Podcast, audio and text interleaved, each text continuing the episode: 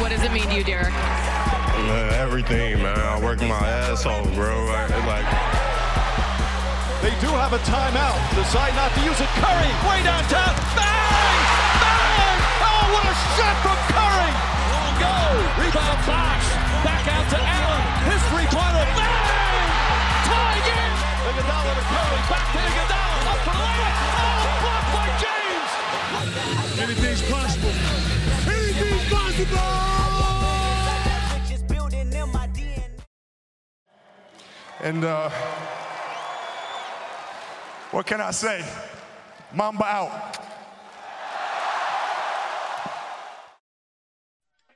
Καλησπέρα. Είμαστε οι τρεις, ας πούμε, δίπλα από το μικρόφωνο, ένας remote. Αργύρι μας ακούς; Καλησπέρα. Σήμερα έχουμε ετοιμάσει ένα υπέροχο θεματάκι. Προβλέπω να μην τελειώνει το podcast, να πλακωνόμαστε στις μπουνιές. Ήδη έχουμε πλακωθεί. Ήδη έχουμε πλακωθεί, ναι. Έχουμε βάλει τα ουισκάκια μας εδώ πέρα, είναι και βράδυ η ώρα των γυρισμάτων. Σας ετοιμάζουμε το 20, all time. Έχουν γίνει ήδη απαραίτητες φουσάριε. Πριν είμαστε έτοιμοι να σηκώσουμε. Ισχύει. Έχουμε ήδη βριστεί, έχουμε δει μετά. Αργύρι, πες μας και εσύ από εκεί. Καλησπέρα, εδώ που είμαι εγώ κάνει κρύο και ζήλεψα τα ουισκάλια σας. Ε, και επιτέλους χειμώνιασε μετά από αυτό το καλοκαίρι που είχαμε και πάμε για το 20 και ένα πολύ προκλητικό το 20. Αυτό θέλαμε να ακούσουμε. Ο Ιάσονας ε, θα είναι ο πιο προκλητικός και ο πιο εμετικός για ακόμα μια φορά. Ε, δε- δε- δεν έχω κάτι άλλο να πω. Μπορούμε να ξεκινήσουμε, ο καθένας τα λέει με τη σειρά του, ξεκινώντας από το 20 προς το 1, αντίστροφα στην ουσία. Ας ξεκινήσουμε με σένα, Αργύρι, που είσαι remote. Να ξεκινήσουμε και να λέμε ε, τις πρώτες πέντε θέσεις. Από το 20 μέχρι τη θέση, ε, μέχρι τη θέση 15. Θέση 16. Μέχρι τη θέση 16. Ε, και θα πηγαίνουμε κυκλικά για να δούμε τι θα πιάσουμε στο πρώτο γύρο. Ωραία, ξεκινάς Αργύρι από το 20 μέχρι το 16. Δεν μιλάμε, σε ακούμε. Σε ακούμε με μια πολύ μικρή αιτιολόγηση, αν είναι εύκολο. Ξεκινάμε δηλαδή από τους λιγότερο σημαντικούς, έτσι. Ξεκινάμε από το 20, όχι από τους λιγότερο σημαντικούς. Κοιτάξτε να δείτε, τώρα που μου βάλατε παγίδες, γιατί οι τελευταίοι τέσσερις δικοί μου είναι πολύ αμφισβητούμενοι, αλλά οκ, αφού το θέλετε έτσι, πάμε έτσι. Λοιπόν, στο νούμερο 20, Julius Erving.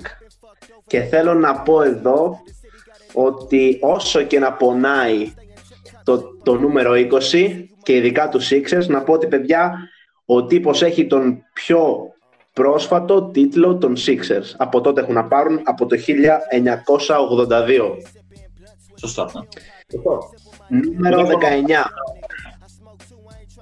Νούμερο 19, σε όλους μας γνωστός, ο Νοβίτσκι για το φοβερό πρωτάθλημα και ναι, τον έβαλα στο 19 και για μένα θεωρείται νούμερο 19. Γιατί στο νούμερο 18 ακολουθεί ο υπερπαίχτης του mid-range, Dwayne Wade ε, και στο νούμερο 17 Karl Malone με 13 σεζόν, 2 MVP αλλά μην ξεχνάμε ότι ο Malone ήταν στο peak όταν τριγύρω υπήρχε και ο Jordan οπότε όλο αυτό του έπεσε ένα ακόμα επιπλέον βάρος. Και στο νούμερο 16 Jerry West, το logo πήρε τίτλο το 72 και το 69 πήγε τελικούς έχασε αλλά πήρε το final MVP Ωραία. Ε, θέλετε να σχολιάσουμε κάτι, παιδιά, πάνω σε αυτά. Έχω να πω ότι μάλλον θα μου καραγιώσει παρέα σήμερα. Ναι. Αλλά Ε, κρατάω μια πισινή γιατί μπορεί να είναι ο Ιάσονας. Ναι. Ε, Εσύ, Ιάσονα, θα πεις τελευταίος, ναι. γιατί έχω δει το 20. Για Julius Erving δεν ξέρω αν συμφωνώ τόσο, γιατί έπαιξε πολλά χρόνια στο NBA, όχι στο NBA. Η αλήθεια είναι ότι πριν το merge έχει πολλά χρόνια και πολλά στατιστικά στο ε, πριν το merge. στην Εσύ, NBA. ήταν φοβερός. Φοβερός παίκτης, από τα καλύτερα στον κόσμο. Άλλαξε λίγο το παιχνίδι. Ναι. Ε, Ε, εγώ θα... θα διαφωνήσω ότι ε, έχεις βάλει τον Death κάτω από τον Karl Malone. Ναι, Εγώ διαφωνώ, γιατί ο ένας βασικά είναι το πρωτάθλημα του 11 όλη η διαφορά για μένα. Αν και ο Μαλόν είναι... Τι να πω. Οκ. Απόψε.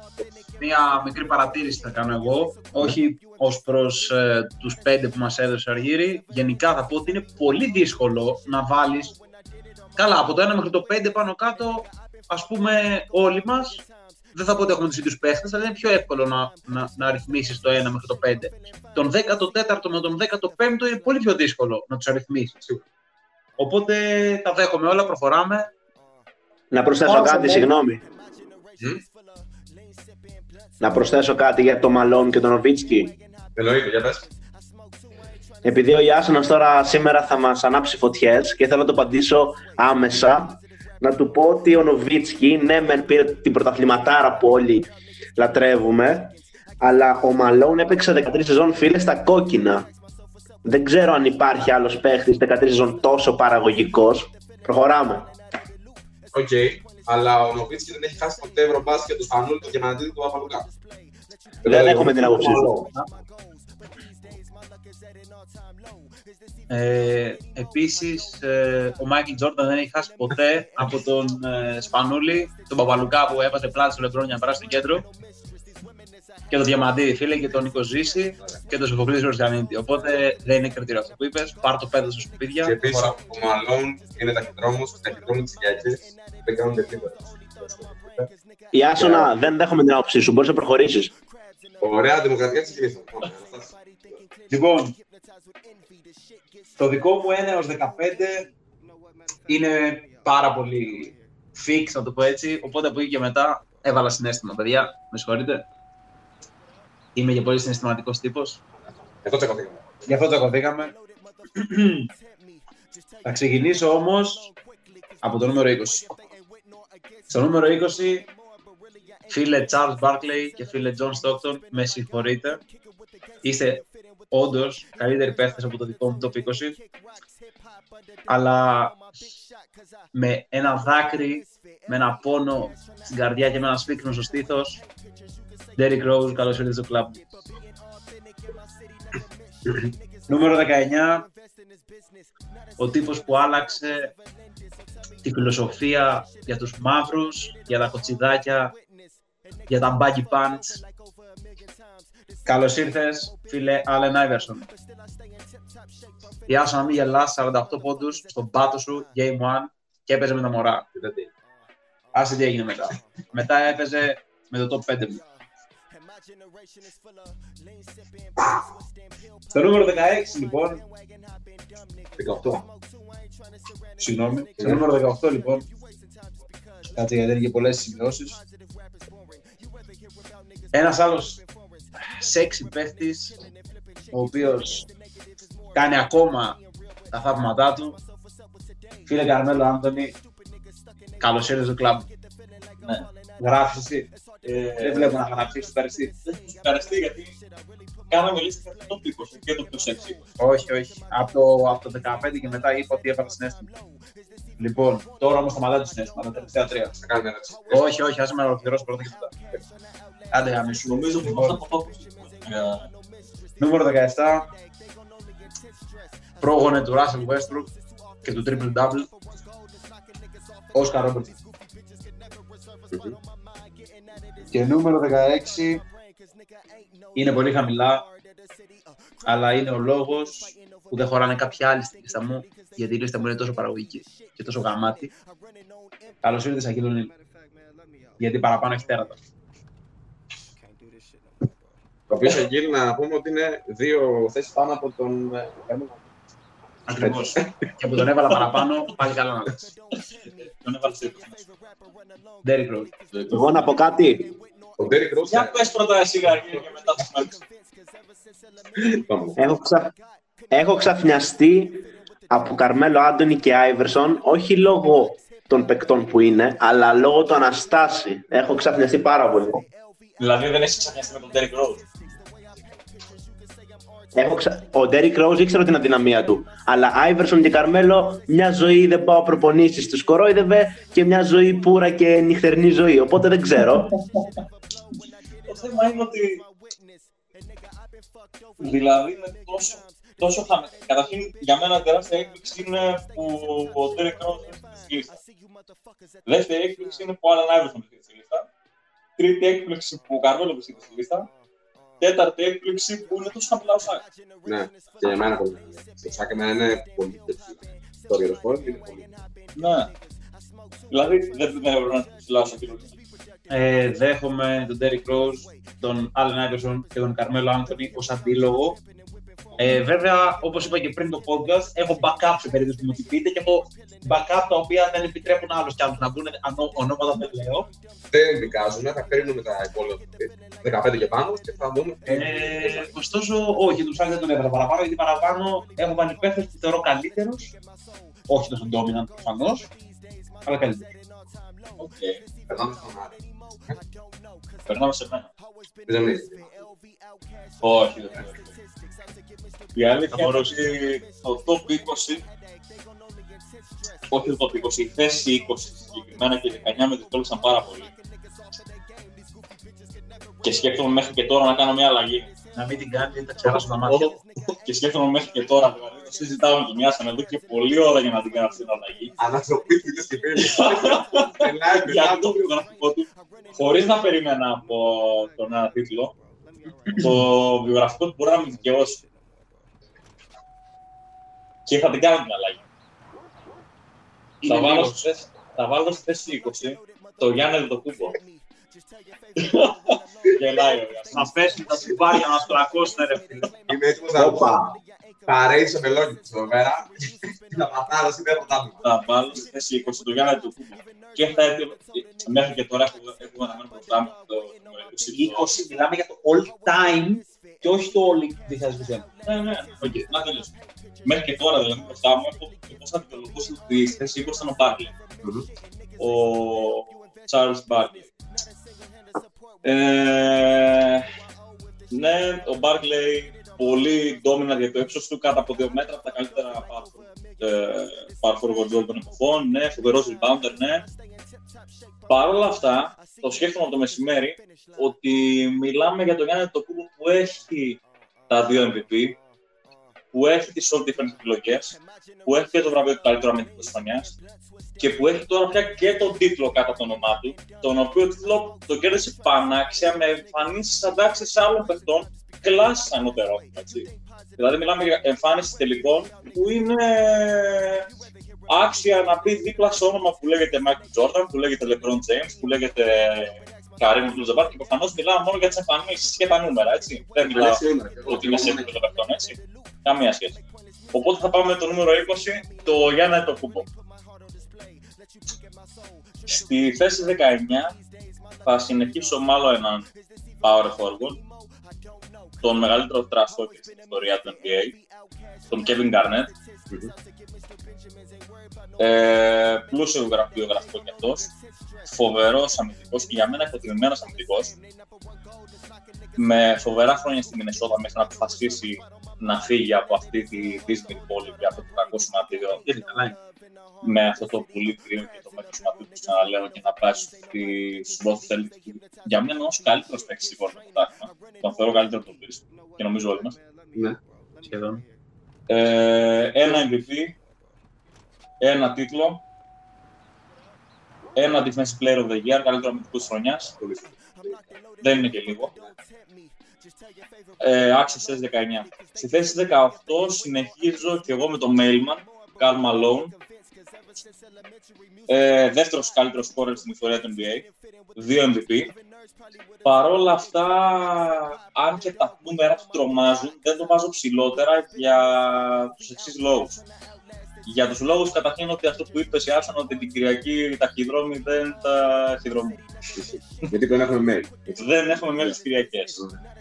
Τις Κυριακές δεν παίζουμε καλά. Χάνουμε την μπάλα από τα χέρια μας, χάνουμε το παιχνίδι. Έτσι. Είχαμε μια χρήσιμη βουλή. Δύο χρήσιμες. Ναι. Και τον έχω βάλει και τόσο χαμηλά για κάτι το οποίο δεν ξέρω αν θα συμβεί στη λίστα. Και έχει πολλά σκάνδαλα κάτω από την ομάδα, το οποίο δεν με αφήνει να το βάλω προσωπικά ψηλότερα για κάποιε παιδεραστίε, για κάποια 13 χρόνια από αψέκια. Έχω μια φάση ιστορία, έτσι. Καλό παιδί. Ναι. Για μένα έχει σημασία το legacy, ρε παιδί μου. Αυτό, Συμφωνώ. αυτό, αυτό, το 20 το legacy έχει τεράστια σημασία. Παρ' όλα αυτά, είναι και πάλι στο top 20 γιατί έχει 12 συνεχόμενες σεζόν πάνω από 25 πόντους μέσω όρο, που έχουν πολύ λίγοι πέσει στην ιστορία. Είναι ο Jordan, είναι ο Malone, είναι ο Kobe Bryant, είναι ο Kevin Durant Και είναι και σε ένα άλλο γαλαξία ο LeBron James με 17 χρήσιμο στη σειρά, το οποίο θα το σχολιάσουμε συνέχεια. Το, συνεχίζοντας, το νούμερο 17 έχω τον Big O Oscar Robertson από τους καλύτερους πόντες στην ιστορία. Παρ' όλα αυτά, αν και είναι ο Mr. Triple Double του το Westbrook, αμφισβητείται και αυτός για το πώς μπορούσε να ηγηθεί σε μια ομάδα πρωταθλήματος.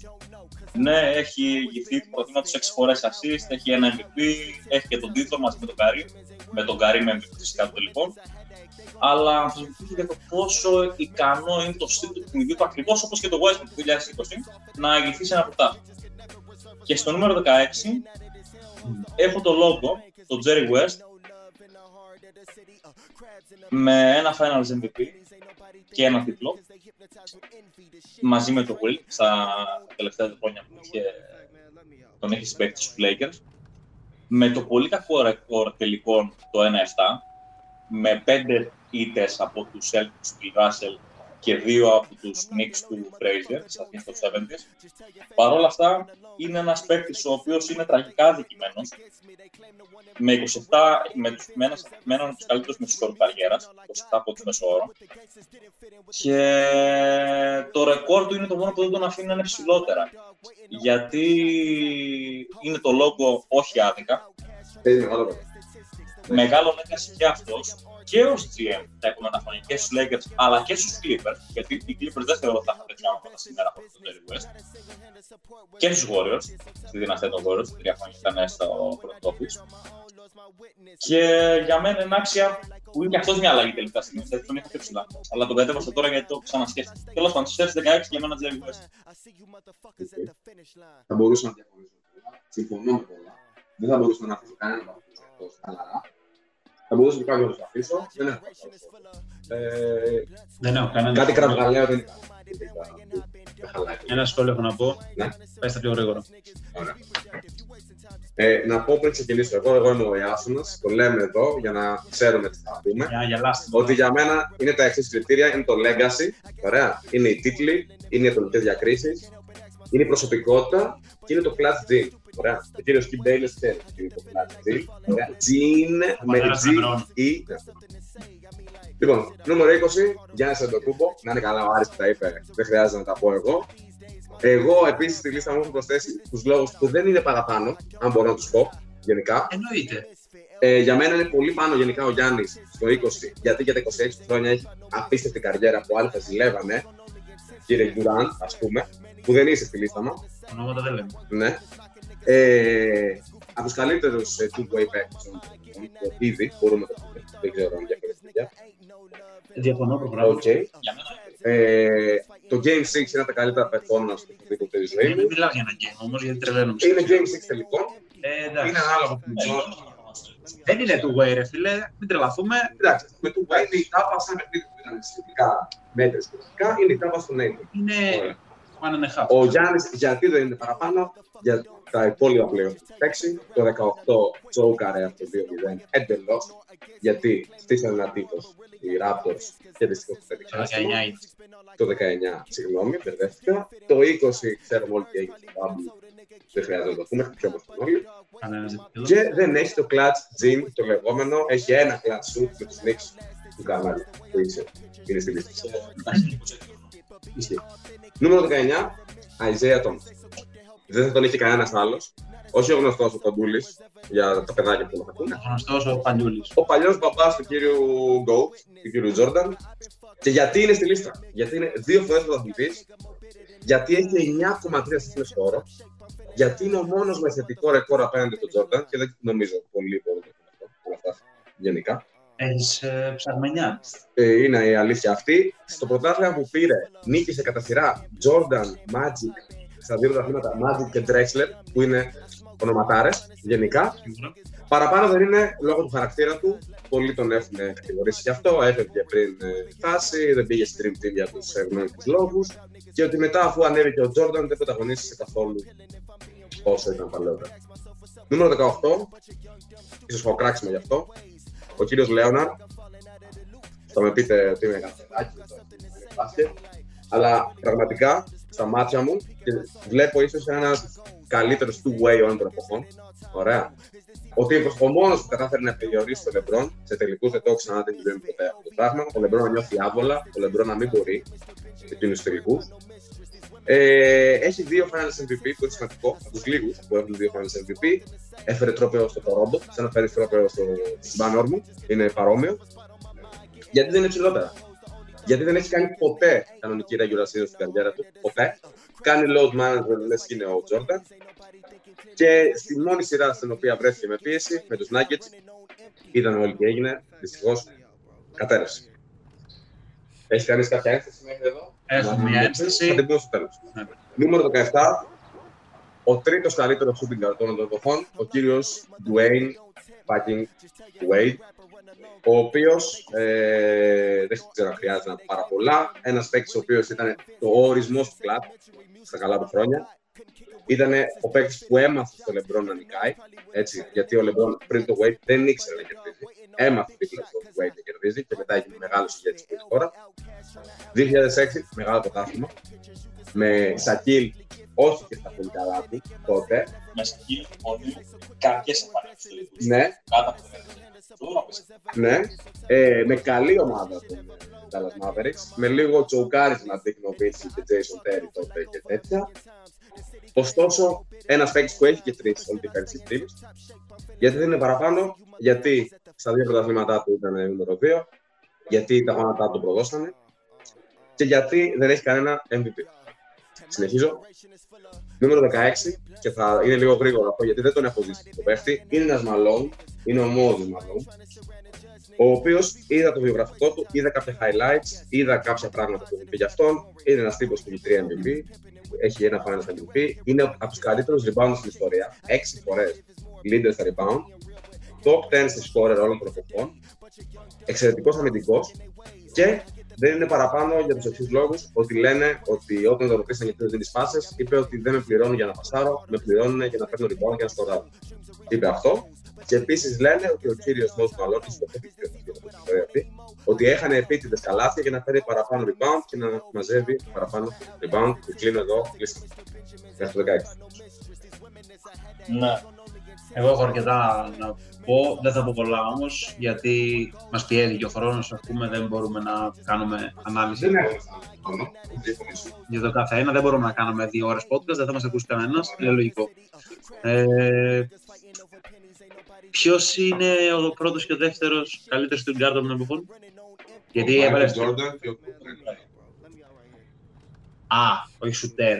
Όχι, ρε. Α, Shooting α, guard, α. καθαρά στη θέση. Οκ. Καθαρά Οκ. στη- Οκ, γιατί θα, θα, θα, θα τηρηθώ από το παράθυρο που λέει κιόλα. Να πω Ε, κάτι. Ναι, ναι. Ναι. Μου έδωσε μια πάσα ο Ιάσονας και θέλω να πω και εγώ σε όποιον μας ακούει ότι κάποιους από αυτούς του παίχτες δεν τους έχουμε ζήσει και όποιο παιδάκι μας ακούει και έχει βάλει Westbrook, Durant, όλα αυτά τα παιδιά μέσα στη λίστα, να μπει στο Google όπως και εμείς, να δείτε highlight και να αποφασίσει μετά πιο ώριμα. Προχωράμε. Κάτι άλλο δεν έχω να πω. Ε, έχω τις ενστάσεις μου για τον Λέοναρντ, αλλά εγώ δεν έχω στη λίστα μου προσωπικά, Απλά, οπότε οκ. Όπως είπα, κρίνω πολύ τα πρωταθλήματα και τα Finals MVP εγώ, για κάποιο λόγο. Είναι δικιά μου υποκειμενικό κριτήριο, γι' αυτό είμαστε έτσι. Η αλήθεια είναι ότι εγώ, εγώ έχω να πω. Για πες. Και έχω να πω για το. Δεν έχω να πω τόσο για το Λέοναρ. Εντάξει, έχεις δίκιο. Έχει, δεν έχει κάνει regular season, αλλά έχει κερδίσει Finals MVP όσο δύο διαφορετικέ ομάδες που έχουν κάνει ελάχιστη. Ε, και έχει τα φόντα που κάνει και με τρίτη. Δεν είναι παράλογο. Εγώ θα διαφωνήσω με τον Αϊζέα, ε, με τον. Ε, ή μάλλον θα διαφωνήσω με τον Αϊζέα Τόμα. Ε, Θα μπορούσε και να μην είναι. Αλλά μπήκε για να μην μπει ο Durant. Επίσης. Ναι. Ε, Η αλήθεια είναι πως ε, είναι ένας κοντός που είναι ο καλύτερος παίκτης σε μια ομάδα πρωταθλήματος που δεν έχει ξανεπάρξει ποτέ στην ιστορία κάποιος. Μόνο ο Στεφκάρη που δεν κατάφερε να είναι πάντα στην ζωή. Αλλά μόνο αυτό δεν αναγνωρίζω. Η ομάδα του ήταν φανταστική. Δηλαδή η, η Detroit πίσω στην τριετία θα πετούσε. Ήταν υπερβολικά σκληρή όμως. Ναι. Αυτό. Αλλά εμένα μου λέει πολλά ότι κατάφερε Jordan και Pippen να σταματήσει. Okay. Μου λέει αρκετά. Συνεχίζουμε. Ε, είναι η σειρά του Βαγγέλη. Αργύρι συνεχίζει από 15 μέχρι 11. Μέχρι 11. Ναι, ναι. Στο νούμερο 15, David Robinson. Γνωστός, πολύ γνωστός παίχτης. Στους Spurs έτσι κατέκτησε και το πρωτάθλημα νομίζω, αν δεν κάνω λάθος. Ε, με υπό, υπό τις οδηγίες του μεγάλου coach, Greg Popovich. Συνεχίζουμε γρήγορα γρήγορα, λόγω χρόνου. Νούμερο 14, τα είπατε ήδη. Για μένα είναι ο Kevin Garnett, Mr. Anything is Possible. Τα είπατε ήδη κιόλας, μην τα ξαναλέμε. Νούμερο 13, Όσκαρ Ρόμπερτσον. Και εδώ να πω γιατί είναι νούμερο 13, γιατί παρασύρθηκα από μια ιστορία που έχει πει ο Καρύμ και πάλι αυτό το βρήκα εννοείται μέσα από το διαδίκτυο, δεν το ήξερα, ότι είπε σε εκπομπή live ότι ο Τζόρνταν είναι σπουδαίος, ο Λεμπρόν είναι σπουδαίος, αλλά αν έπαιζαν με τον Όσκαρ, ο Όσκαρ θα τους γλεντούσε. Και με επηρέασε λίγο και μετά είδα τα highlight και όντως είναι ε, τέρας της φύσης πραγματικά μες στο παρκέ. Νούμερο 12, Bill Russell. Δεν φτάνουν τα δάχτυλα και τα δαχτυλίδια και 8 στη σειρά. Τι άλλο να πούμε, 11 παιδιά. Εντάξει, κάποτε έπρεπε να μπει και ο Bill Russell στην λίστα. Και 11, στο 11 είμαι σωστά, Hakim Olajuwon. Δύο Defensive Player of the Year, δύο Final MVP, δύο τίτλους και ένα κανονικό MVP. Νούμερα μιλάνε από μόνο τους. Μία διόρθωση, γιατί τον τελευταίο του βάφτισες λίγο διαφορετικά. Ο Λάτζον είναι, ή όπου αλλού τονίζεται, ας πούμε. Είναι ο Χακίμ. Ε, Αργύρι, άμα θες, με το χρόνο δεν υπάρχει θέμα, μπορείς να κάνεις μια αιτιολόγηση, άμα έχεις μια αιτιολόγηση, ας πούμε, για κάποιον που σε ενδιαφέρει. Για ποιον θες; Ε, δεν κα- για κανέναν. Ε, εγώ θέλω. Α, εγώ θέλω. Ναι, Εγώ θέλω μια αιτιολόγηση τον Άβα. Γιατί είναι 15. και εγώ το 15 μου. Πότε; Ό,τι θα την κάνεις εσύ καλύτερα. Για να αργύρι στο τέτοιο. Ναι, για το για τον David Robinson. Για το νούμερο 15. Ναι, ναι. Θεωρώ ότι είναι, ήταν ένας εξαιρετικός παίκτης που πέρασε και πραγματικά, άμα δείτε το μέγεθός του και το τι έκανε στο παρκέ. Εντάξει, βέβαια, ε, θυμάμαι τότε το ένα από τα δύο ήταν και ο Ντάνκαν, έτσι. Στους Spurs. Και στα δύο. Και στα δύο, και στα δύο. Απλά ε, ήταν η δυναμική του αυτή και ήταν, ήτανε, ε, πραγματικά πετούσε, παιδιά. Πετούσε. Δηλαδή, άμα δείτε και τα νούμερά του, ήταν καταλύτης στα πρωταθλήματα. Οκ. Νομίζω βέβαια είναι και στα δύο. είναι δύο τα- Αλλά θα το δικαιώσουμε μετά γιατί... Για πες μου εσύ, λίγο, για τον Άβα, πραγματικά είναι πάρα πολύ. Ε, γιατί για μένα σου πω ότι το value είναι τεράστιο στο, στα δύο end του παρκέ και τύπο με 8 all, all, all NBA defense first team δεν μπορώ να το παίξω. Οκ. Και με ένα MVP και έχω ενδιαφέρον στατιστικό ότι είχε τα καλύτερα efficiency και plus minus στην ιστορία των ε, των ninety nine. Δηλαδή ήταν ακραία παραγωγικό παίκτη. Οκ. Και τρία block per game. Αυτά. Ε, συνεχίζει ο, α, ο Αναστάσης, εγώ δεν έχω κάτι άλλο ρε Αργύρη. Έχω να πω και εγώ από το 15 μέχρι το 11 λοιπόν. Ε, εντάξει, θα συνεχίσω χωρίς εκπλήξη γιατί πολύ σας κούρασα τώρα με αυτά που είπα. Το νούμερο 15 ο Κέβιν. Γκάρνετ. Ωραία. Είναι. Δεν χρειάζεται να πω πολλά. Kevin Garnett, νούμερο 15. Δεν μπορώ να σε βάλω παραπάνω, με συγχωρείς. Ξέρω, έδωσε πολλά στον Τοστόνι. Ευχαριστώ. Μπορώ να λέω κι εγώ ότι τουλάχιστον ζούσα στο πρωτάθλημα που είδαμε. Δεν μπορώ να σε βάλω παραπάνω. Παραπάνω έχει τέλος. Νούμερο 14. D-Wade. Χρειάζεται να πούμε, εντάξει, έχει γίνει η αιτιολόγηση. Είπα κι εγώ. Δεν χρειάζεται να πούμε παραπάνω. Κάτσε γιατί ψάχνω το νούμερο 13 σε αυτή την υπέροχη που έχω φτιάξει. Στο νούμερο 13 λοιπόν ήταν της τελευταίας στιγμής, γιατί ήρθε να με ξεστραβώσει εδώ ο Άρης, ο οποίος, μια μικρή παρένθεση, ε, θυμάται όλα τα ονόματα και όλα τα νούμερα που ήδη είχε ακούσει στη ζωή του. Οπότε είναι πολύ σημαντικό να τον έχετε φίλο. Θυμάται τα πάντα. Νούμερο 13, νούμερο 13, Κάρμα Λόγου. Σχετικά χαμηλά, τον είχα ψηλότερα, τον έβαλα χαμηλότερα. Δεύτερο σκορ όλων των εποχών. Ας πούμε ότι η εποχή του επισκιάστηκε, αλλά το λέω, επισκιάστηκε από την εποχή του MJ Έχει 25 πόντους μέσα όρο καριέρας. Μπορεί να μην λέγει τίποτα, μπορεί να λέγει πολλά. Ε, Παιδιά, ε, έχουμε συνηθίσει στα τεράστια νούμερα. Δεν είναι τόσο εύκολο να έχει 25 πόντους μέσα όρο καριέρας. Δεύτερο καριέρα στην πέντε πόντους είναι πάρα πολύ σπάνιο. Ε, Είναι πάρα πολύ σπάνιο και έχει και δύο MVP. Τόσο από τους πέντε πόντους μέσα όλα καριέρας, έχει 36.000 τα πόσους πόντους Το σήμερα. είπα, είναι δεύτερο σκόρ στην ιστορία. Στο νούμερο 12, ένα παραπάνω από τα δαχτυλίδια του, ο Bill Russell. Τον έχω εκτός top 10, γιατί το δικό μου top 10, ας πούμε, παρτίζεται από λίγο πιο, ε, όχι της εποχής μας να το πω, Ναι. που ζούσαμε, να το πω έτσι. Ωραία. Είναι ο greatest winner of all American sports.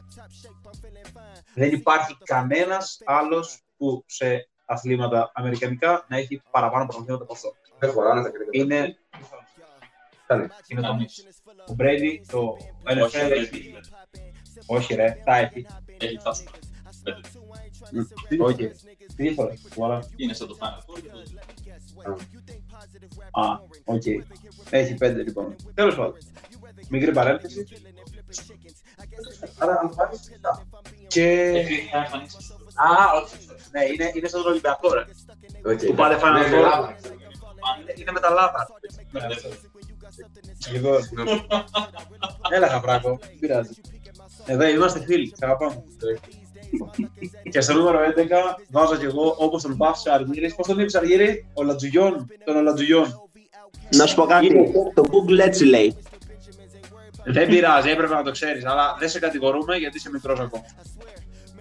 Ε, δύο επί Finals MVP, 12 All Star, 9 All Defensive, top 10 score όλων των εποχών, Χακίμ Ολάτζον στο 11 και κλείνω. Και συνεχίζω εγώ με τη θέση. Ξεκινάμε είπαμε. Από το 15. Ε, ναι. 15. Λοιπόν, εγώ στη θέση 15.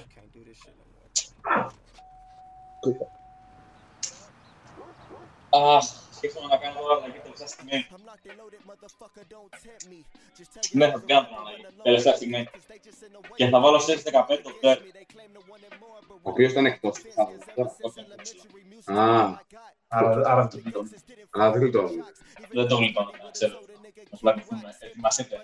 Τελευταίο πόντο να του θυμάστε Άρη. κάπου εκεί στα 33 λεπτά να το ξαναγυρίσετε, θα, θα περάσετε πολύ καλά με αυτά που θα ακούσετε.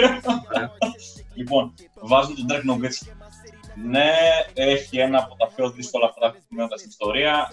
Ε, ναι, ε, έχει, έχει κάνει φοβερές εμφανίσεις, ναι, έχει MVP, έχει ένα Finals MVP, έχει, έχει και τον τίτλο, άλλαξε τη θέση 4, άλλαξε τους ψηλούς, δεν υπήρχε άλλο τέτοιο ψηλός τρόπο που να στάρει έτσι, εκτός από το όνομα κάποιου που θα, θα αναφέρω σε λίγο. Στη θέση 15, ο Dirk. Συνεχίζουμε τη θέση 14 και συνεχίζουμε το Deep Wave. Τα έχουμε πει ήδη, τα έχουν πει οι προλαλήσαντες.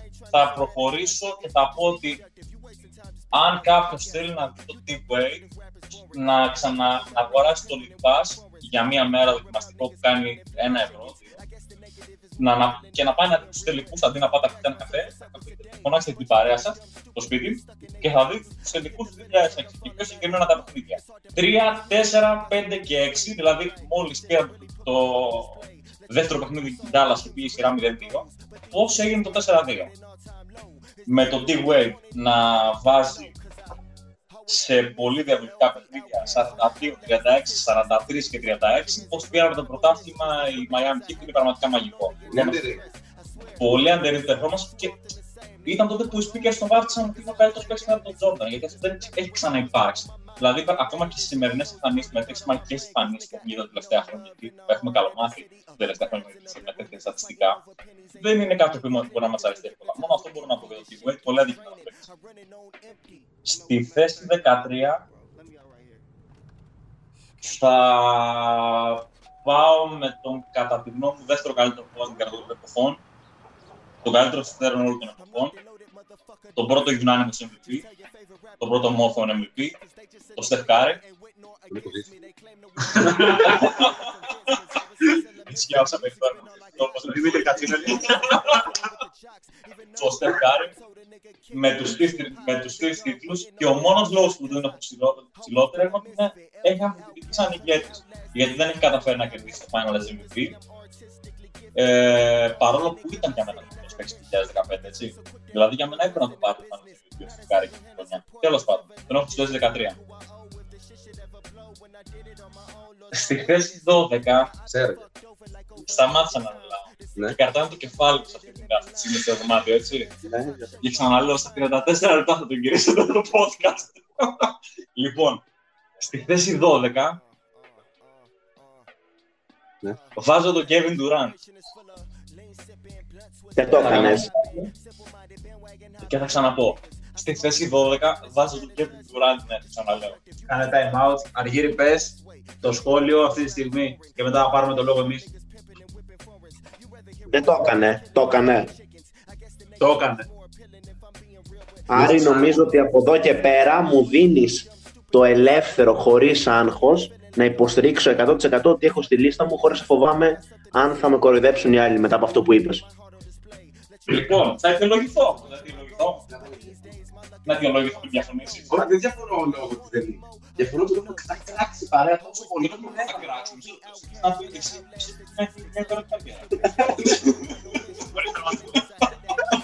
Και πήγε πολύ καλά. Μακάρι κάτι να μην που ήταν εκτός. Λοιπόν, Ωραία, συνέχισε. Αιτιολογούμε, αιτιολογούμε. Ε, Δεν το υποστηρίζω εγώ. Αλλά μπορεί κάποιος να μου υποστηρίξει. Μπορεί, μπορεί κάποιος να μου το υποστηρίξει πραγματικά ότι είναι από του καλύτερου σκόρ όλων των εποχών. Μπορεί να το υποστηρίξει κάποιος. Δεν έχει ζώνες στις οποίες νιώθει πιο άνετα. Σουτάρει από παντού. Σουτάρει με κάθε πιθανό τρόπο. Σκοράρει με κάθε πιθανό τρόπο. Σουτάρει από μέσα από θέση, από μακρινή, με drive, με πιο επιθετικό παιχνίδι. Σουτάρει από όλες τις γωνιές. Σουτάρει τα 10 μέτρα, στα 19 μέτρα, στα 18 μέτρα. Δεν υπάρχει κάποια ζώνη που μπορεί να το σταματήσει. έχω μία. Αν πατάει τη γραμμή. Και πάλι είναι ένας παίκτης ο οποίος είναι στο 2-11 και σκοράρει από παντού. Δεν το έχουμε ξαναδεί αυτό. Τρέχουν τα σάλια, ρέμισε. Έχει λογοκριθεί γιατί ξέρω που ακολουθήσει γι' αυτό. Με, έχει ένα MVP το 2014 και έχει και δύο τίτλους με δύο Finals MVP. Και είναι ο λόγο που τον έχω πάνω από το Στεφκάρη. Γιατί ήταν συμπαίκτε και δικαιολογώ ότι, ότι απέδειξε ουσιαστικά αυτό ότι είναι ο καλύτερο παίκτη στην ομάδα. Διαφωνείτε. Όχι, δεν είναι. Ήταν ο καλύτερος παίκτης. Πήγε στην ομάδα του πρώτου. Ναι, ναι, ναι, πήγε. Αλλά ήταν η πιο αδυναμική στην ιστορία. Ήταν. Πήγε στην ομάδα του Κάρι, πήγε στην ομάδα των 73 νικών. Πήγε σε αυτή τη μαγική ομάδα που δεν έχω ξαναδεί παρόν. Πήγε στην ομάδα που τον απέκτησε από 3. Πήγε στην ομάδα που τον απέκλεισε από 3-1, ναι. Πήγε στην ομάδα που δεν το χρειαζόταν τόσο πολύ. Πήγε στην ομάδα που δεν το χρειαζόταν. Πήγε στην ομάδα που το έπαιρνε ακόμα για αυτή. Θα το έπαιρνε και αν έλειπε, αλλά ήταν πανάξια ο Finals MVP. Και δεν θα άδειαζαν τόσο. Δεν ήταν πανάξια όμω ο Finals MVP. Ήταν πανάξια. Έχω μια αίσθηση για το 2018. Αν ήταν. Συμφωνώ για το 2018. Game 1 ε, δεν υπήρχε. Ε, Σε πολύ κρίσιμο. συμφωνώ ότι μπορείς να το πεις. Εγώ λέω ότι ήταν, αλλά δεν ήταν το 2018. Αφού είχε να, είχε να περιορίσει τον. ε, Ναι, δεν θα πω. 51 πόντου. Μισό λεπτό, αλλά δεν θα πω ότι για το 2018 γιατί ήταν, μια, ήταν κάποιοι καβαλιέ αδύναμοι και ούτε θα πω για τους Raptors τι θα γινόταν αν και δεν είχε τραυματιστεί. Δεν υπήρχε λόγος για αυτές τις υποθέσεις.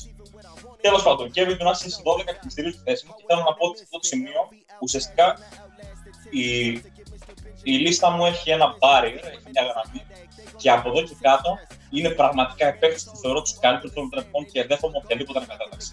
Ωραία. οκ. Πες και το 11 για να σταματήσει να μιλάω, γιατί με έχεις φορτίσει. Απλώ θέλω να το πω αυτό. Γιατί αυτό που βάλει σε 11 πραγματικά μπορώ να το βάλω το 10. έτσι. Ουσιαστικά είναι το top 10 μου, αλλά με 11 παίκτες. Ναι. Βάζω τον, ε, τον The Dream, Ακίμο Λαζού, τον καλύτερο αμυντικό στην ιστορία. Πάνω από 3.000 blocks, αμυντικός χρονιάς, δύο Finals MVP, δύο τίτλους, μαγικός παίκτης, τρελός skillset. Από τα καλύτερα, πεγκα- από τα καλύτερα πεντάρια όλων των εποχών. Για μένα προσωπικό αγαπημένο πεντάρι όλων των εποχών. Και κλείνω. Και ακούω τώρα τι θα πει. Εγώ είπα ότι. Μετά δεν συμφωνώ. δεν είναι. Εγώ πονάω. Ναι. Εντάξει, παιδιά, για το για τον Durant έχει ψηλό δίκιο, Έχει ψηλό δίκιο, αλλά εντάξει. αλλά. Και εγώ να πήγαινα Warriors, τι θα με έβαζε το 12. Όχι. Όχι. Ε, Ναι, μα ε, ξέρω. Και για τον Durant, ότι άμα ο κύριος Durant επιλέγει για καλοκαίρι να προχώρηση και να κάνει πάθος και- και να κάθεται να Μα παίζει. είπα δεν θα μιλήσουμε με θέση. Δεν θα γίνω τίποτα. Είναι το μαγείρε που έχει κολαράκια τα λεφτά. Τι να κάνω. Κάποιοι δουλεύουν, κάποιοι δεν δουλεύουν. Εντάξει, Δεν μιλήσαμε με θέση, άρα το δεύτερο. Ωραία. Συμφωνώ με Κοίτα, Ιάσονα. Θα μπορούσε να μπει άνετα για να πέσει να φτάσει, δεν ξέρω. Συμφωνείς, απλά μπορούμε να Δεν κάνουμε. χωράει. Ωραία. Δεν χωράει. Προχωράμε σε μένα. Νούμερο 15. Έχω λυπηθεί, αλλά προχωρώ. Kevin Durant, δεν ψάχνετε. David Robinson, πολύ καλύτερος παίκτης. Εντάξει, δεν ψάχνει. Ε, Καλύτερος αμυντικός του Durant, έτσι. Μεγαλύτερα αρχίδια του Durant. Όπως όλοι στη λίστα μου. Και τα αρχίδια μετράνε, παιδιά. Έτσι. Ε, θα πω γιατί ανέρισα αρχή πριν γιατί τον έβαλες. Θα πω γιατί τον βάζω παραπάνω. Νομίζω πολύ ψηλά τον έχω βάλει κιόλας. Είχε Duncan στην ομάδα του. Ο Χακίμ τον είχε κάνει πουτάνα. Χωρίς τέτοιο. Μα αυτή η επιστολή Ναι, του ναι. ανάγκη. Τον είχε κάνει πουτάνα. πραγματικά. Δεν είχε συμβεί. Ναι, τον είχε κάνει πουτάνα τώρα. α, Λοιπόν, νούμερο 14. Ναι, ε, Εγώ πολλά λέω με τον David Robinson γιατί ήταν ένας παίκτης που ψήφισε τα στατιστικά. Οκ, συμφωνώ. Πήγε το τελευταίο μας και έβαλε 70 για να πάρει το βραβείο του καλύτερου χώρου. Ισχύει. Τα βάλω. Τους έβαλε τους φορτρέματα. Έβαλε τους φορτρέματα. Ισχύει. Εντάξει. Αλλά γι' αυτό πολλά μου. Γιατί για τον Μάγα πολύ είναι που πεταράς.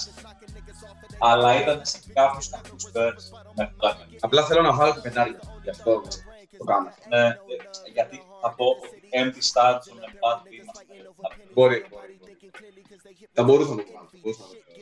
Νούμερο 14, Όσκαρ Ρόμπερτσον. Μιλήσαμε γιατί τον βάλαμε τον Όσκαρ Ρόμπερτσον. Triple double μέσα όλο το έχουμε ξαναδεί ποτέ τότε με τον κύριο West μετά. Ε, γιατί δεν τον βάζω πιο ψηλά, γιατί έπαιζε με υδραυλικούς εκείνη την εποχή. Κάτι υδραυλική, κάτι ξυλουργοί παίζανε τότε μπάσκετ. No offense σε οποιοδήποτε επάγγελμα. Ε, είχα ακούσει ότι δεν έπαιζε άμυνα. Έτσι. Έχει μόνο ένα πρωτάθλημα και μεγάλος loser γενικά ε, στις σειρές των playoff. Οπότε για μένα μετράει πάρα πολύ η, re- η playoff του post season. Οπότε προχωράμε. Νούμερο 13. Στεφ Κάρι, ο καλύτερος των εποχών. Άλλαξε το παιχνίδι. Τα παιδάκια πλέον ε, χαλάνε το σουτ τους σαν τον κύριο Λάμελο Μπολ, σαν τον κύριο Λόνζο Μπολ, γιατί θέλουν να σουτάρουν μακριά και χαλάνε τη μηχανική τους. Γιατί τον κύριο Σκάτι να βάρανε τα 28 μέτρα. Γιατί μόνο αυτό που το κάνει. Ε, 50-40-90 κλαμπ, 50-40-90. Πολύ λίγοι το έχουν κάνει αυτό. Ε, Συνάδελφο το Βίτσι και άλλο ένα το οποίο νομίζω. Ποιο άλλο είχε. Όχι, αυτή- Αυτή αυτή η τρίτη. Ναι. Ε, εντάξει, τι άλλο να πω. Ε, Unanimous MVP. Αυτό. 73-9 ομάδα. Δεν το δεν είναι αμελητέο. Γιατί δεν είναι παραπάνω, μέτριο αμυντικά. Η τελική του για μένα, πέρα από το 18, είναι όλοι μέτριοι. Εντάξει, το 17 ψιλοκαλεί, οκ. Το 18 άξιζε το MVP. Η τελική του 16 είναι απαράδεκτη. Ο τύπος έκανε ε, πάσα πίσω την πλάτη σε ισοπαλία Game 7. Αυτό αν δείχνει πολλά. Όταν έρχεται ο KD ήταν ο δεύτερος ρόλος ουσιαστικά και σαν δημιουργός, σαν point guard, για το οποίο σαν point guard, ήταν μέτριο. Παιδιά. Έτσι. Δεν ήταν ο κα- καλύτερο πασχετικό παιδί. Ουσιαστικά για να λάβει τον ρόλο άλλου παίκτες. Σίγουρα, σίγουρα, σίγουρα. Κάνω μια ένσταση πάνω σε αυτό. Οκ. Θα ήθελα να συμπεριλάβεις και την χρονιά την ε, 2021 Α, φοβερή. που έκανε Και γι' αυτό το είναι μέσα. κουβάλι. Και γι' αυτό είναι μέσα. Είναι αυτονόητο αυτό. Ήταν φανταστικός. φανταστικός. Και έδειξε για μένα φέτος έδειξε. Ακριβώς. Ε, και θα συμφωνήσω με τον Άρη ότι θα μπορούσε να πάρει και αυτό στο το, το τελικό του 15. Ναι, και για μένα, Είναι δύσκολο να. Για μένα ήταν ο Λεμπρόν σε Όχι να τύπου Jerry κλείσει. West. Δεν δεν θα αποκλείσει ούτε να περιορίσει. Για- Είναι δύσκολο να μην τι πάμε. Ναι, Είναι ακριβώς αυτό. Ακριβώς αυτό που πιστεύω και εγώ. Το τελευταίο φάνηκε σε το 15 του Νάτου του James. Αλλά εφόσον έπρεπε να το πάρει κατά τη διάρκεια των νικητής, κάποιος από την νικητήρια ομάδα, να το πάρει και το καλύτερο παίκτης. Όχι ο παίκτης που είναι πάνω στο LeBron James, έλεος. Συμφωνώ απόλυτα. Γιατί τώρα ο Ιγκοντάλα ξαφνικά βλέπει τα στατιστικά του, βλέπει την καρδιά του, βλέπει Finals MVP. Ναι, σαν MVP. Είναι ο πρώτος φάνηκε σε Hall of Fame. Ναι, πολύ, πολύ άκυρος. Ε, Ναι, ναι, Lakers. ναι, ναι. Νούμερο 12, πολύ ψηλά σε σχέση με εσάς. Dirk Nowitzki, ο καλύτερος Ευρωπαίος στην ιστορία. Ε, για μένα μπαίνει γιατί αυτό το πρωτάθλημα του 11 το έζησα κιόλας. Ήταν τη πρώτη χρονιά του λέω, πολύ ενεργά NBA. Ε, τώρα να κερδίζεις τους πρωταθλητές Lakers με 4-0, μετά να παίζεις με τον Durant. Εντάξει, δεν εύκολο γενικά. καλά. Να τον κερδίζεις κι αυτόν και μετά να παίζεις με την από τις καλύτερες Big 3 όλων των εποχών. Η πρώτη μεγάλη Big 3, βασικά ήταν και το Celtics, η πρώτη super team, ας πούμε, όλων των εποχών και να την κερδίζεις. Ναι, μεν πολύ μόνος σου, βέβαια βοήθησαν πολύ οι Jason Terry, JJ παρέα, βοήθησε και ο LeBron που έπαιζε σαν τον ε, Πατ Καλάθι και του τελικού. Και είμαι πολύ καλός το LeBron αυτή τη στιγμή. Είναι πιο χαμηλά γιατί δεν έχει πάρα πολλούς. Ε, δεν έχει τίτλους. Έχει ένα πρωτάθλημα μόνο. Έχει κατατσοκάρει το 2007. Αν δείτε τη σειρά με τους Warriors, νούμερο 1. Την Το- Dallas. Είναι η- πρώτη φορά μετά από πολλά χρόνια. Τώρα Ναι. από το νούμερο 8. Με Baron Davis, με τέτοιο είναι κάτι. Με πλεονέκτημα έδραση Ναι. και έμαθα πολύ. Και χρονιά MVP του. Το κάνει ακόμα χειρότερο. Πάμε στο νούμερο 11, στο οποίο είναι απίστευτο. Και οι τέσσερις έχουμε Hakim the Dream, το νούμερο 11. Δεν ξέρω πώ θα είναι αυτό. Απίστευτο. ακραία. Μπορούσαμε σε κάτι. Είναι απίστευτο. Είναι το μόνο πράγμα που θα συμφωνήσει και ελπίζω και στο νούμερο 1. Ε, τα έχουμε πει γιατί. Να, να, να πω εδώ για τον Χακίμ γιατί είναι τόσο ψηλά. Είπε ο Άρης ότι είναι πολύ καλός πολιτικό, του καλύτερους πολιτικών. Είναι top 10 στα κλεψίματα. Ψηλό παίκτη. Από τους λίγους που έχουν κάνει quadruple double στην ιστορία του NBA. Γιατί δεν είναι πιο ψηλά. Γιατί για μένα πήρε τα δύο πρωταθλήματα, αλλά έλειπε ο Τζόρταν. Και για μένα πάντα θα γίνει αστερίσκος τα δύο πρωταθλήματα. Αυτά τα συγκεκριμένα. Από κάτι. Είναι πολύ σεξι. Είναι κάπου. Συμφωνώ. Αλλά ρε φίλε, έλειπε ο Τζόρνταν. Και για μένα, αν και είχα ακούσει, λέγανε ότι ο Χακίμ ήταν ο μόνος παίκτης που φοβόταν σε εισαγωγικά ο Τζόρνταν. Για να αντιμετωπίσεις. Και να βάλετε άμα σας πείτε να δείτε τι έκανε ε, στο Σκύλο. Ναι. Και στον David Robinson. Στον David Robinson πολύ φιλοφρότα. Ναι, εντάξει. Ε, και τελειώνω εδώ, αν θέλετε παιδιά κάτι. Αργύρι που είσαι και remote και σε έχουμε λίγο στην, ε, στην άκρη, έχεις να μας πεις κάτι; Μέχρι τώρα όλα καλά από ό,τι άκουσα. Οι περισσότερες διαφωνίες ήταν από το 20 μέχρι το 16, μετά τα πράγματα έφτιαξαν. Ναι, νομίζω θα συνεχίσουν να φτιάχνουν. Αν και δεν ξέρω, μπορεί να. Βασικά τι έφτιαξαν, ο άλλος έβαλε Durant. Τι Πώς να να φτιάξει. Εκτός από αυτό. Άστα, άστα. Οπότε συνεχίζουμε με σένα, αν δεν έχουμε και κάτι άλλο να προσθέσουμε. Μπαίνουμε στη χρυσή δεκάδα. Και μπαίνουμε στο. στα Θεσσαλονίκη Αραβίλεων. εντάξει.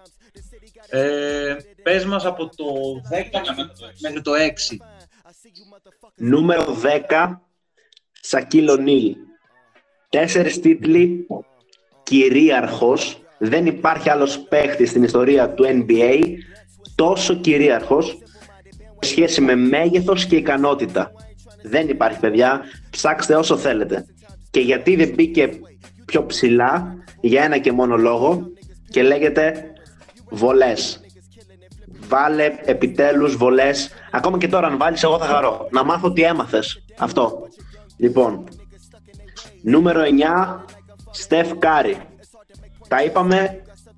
Ο τύπος άλλαξε το παιχνίδι. Είπε ο Ιάσονας πλέον τα παιδάκια σουτάρουν από μακριά, χαλάνε την τεχνική τους κτλ. Και ο προπονητής είπε ότι δεν έχω δει άλλη ομάδα όταν μπαίνει ο Στεφ Κάρι, μια άμυνα αντίπαλης ομάδας, να φοβάται το. Είναι πραγματικά ε, φαινόμενο στο σουτ. Νούμερο 8, Wilt Chamberlain. Sixties basketball, OK, αλλά για 6 χρόνια είχε πάνω από 40 πόντους μέσω όρο. Και μιλάμε για μια εποχή μπάσκετ που μπορεί να, ε, το φάουλ να τελείωνε σε νοσοκομείο μετά. Για τέτοιο, τέτοια ποιότητα. Δεν ήταν απλά soft. Νούμερο 7, Tim Duncan. Και θα μπει στο 7 για κάποιο λόγο. 5 τίτλοι, 3 Final MVP, 2 MVP παιχτάρα, πρεπαιχτάρα. Αλλά δεν μπορώ να μην βάλω στο 6 τον Larry Bird με τους 3 τίτλους, 3 MVP, 3 Final MVP και να πω και μια ιστορία που διάβασα στο Google και μου άρεσε ότι τότε με τους Pistons του Rodman που μετά το The Last Dance όλοι είδαμε πόσο σκληρή ήταν, έπεφτε ξύλο σε κάθε μάτς μπήκε μέσα ο Larry Bird και έβαλε συνεχόμενους πόντους πάνω στο Rodman και γυρνάει στον προπονητή, τον Τσακ τότε των Pistons και λέει θα με μαρκάρει κάποιος επιτέλους, γιατί εγώ πάω να βάλω 60 σήμερα. Και για αυτό το λόγο μπαίνει στο 6 για τα αρχίδια που είπαμε και προχωράμε. Πολύ ενδιαφέρουσα Προσέγγιση. προσέγγιση. Έχουμε και παράδοτο μεγάλα αρχίδια. Έχουμε και αυτή τη μεταβλητή. Ναι, δηλαδή εσύ μας έχεις μιλήσει για κλάτσι και γαλακές τότε. Έχει μιλήσει για κάβλα, έχει μιλήσει ότι τον έκανε τιτάνα. έχει μιλήσει με διάφορους Μα θέλω επιστημονικού επειδή σου μιλάει για κλίματα. Τεχνική ώρα. με τόσο επιστημονικούς όρους. Πραγματικά αδική εδώ σε αυτό το μικρό podcast των αμπελοκήπων, ας πούμε. Διαφωνώ πολύ αργύρι με τον Μπέρντ τόσο ψηλά. Εγώ διαφωνώ με το Σακ κάτω από τον Τάνκα. Ε, Διαφωνώ με το Σακά. Γιατί ακούω ότι ο Σάκ ναι, έχει μικρή καριέρα και τι θα γινόταν αν. Μισό λεπτό. Ο Σάκ δεν ξεκίνησε να παίζει μπάσκετ. Έπαιζε και στα χρόνια. Έκανε πράγματα και θαύματα με τους Ορλάντο. Να απαντήσω. Ναι. Ναι. Ο Σακ μπαίνει δεκάδα στο νούμερο 10 για μένα γιατί πρώτον, ενώ ο Di- ο Tim Duncan είχε τρομερούς Spurs, ο Σακ πρώτον είχε Bryant, να τα λέμε και αυτά, και δεύτερον 10 γιατί βολές που είπα και τρίτον 10 γιατί διήρκησε, διήρκησε 5 χρόνια. Μα δεν διήρκησε 5 χρόνια, αυτό λέω. Διήρκησε 10 χρόνια. Και όταν μπαίνει Όχι, μέσα ρε. στην που παίκτη έχοντας τον Kobe Bryant και έχει 35 πόντους και 15 rebound μέσω όρο, δεν είναι τυχαίο. Αλλά εσύ. Είναι νούμερο 10. εντάξει. Ναι, οκ. Ε, α- αυτό ήθελα να πω. Διαφωνώ ότι για τον Duncan πάνω από το Σάκ. Προσωπικά πιστεύω ότι ο Ντάνκαν θα μπει και ψηλότερα από τον Σακ για τους τίτλους. Πρώτον έχει πέντε, νομίζω.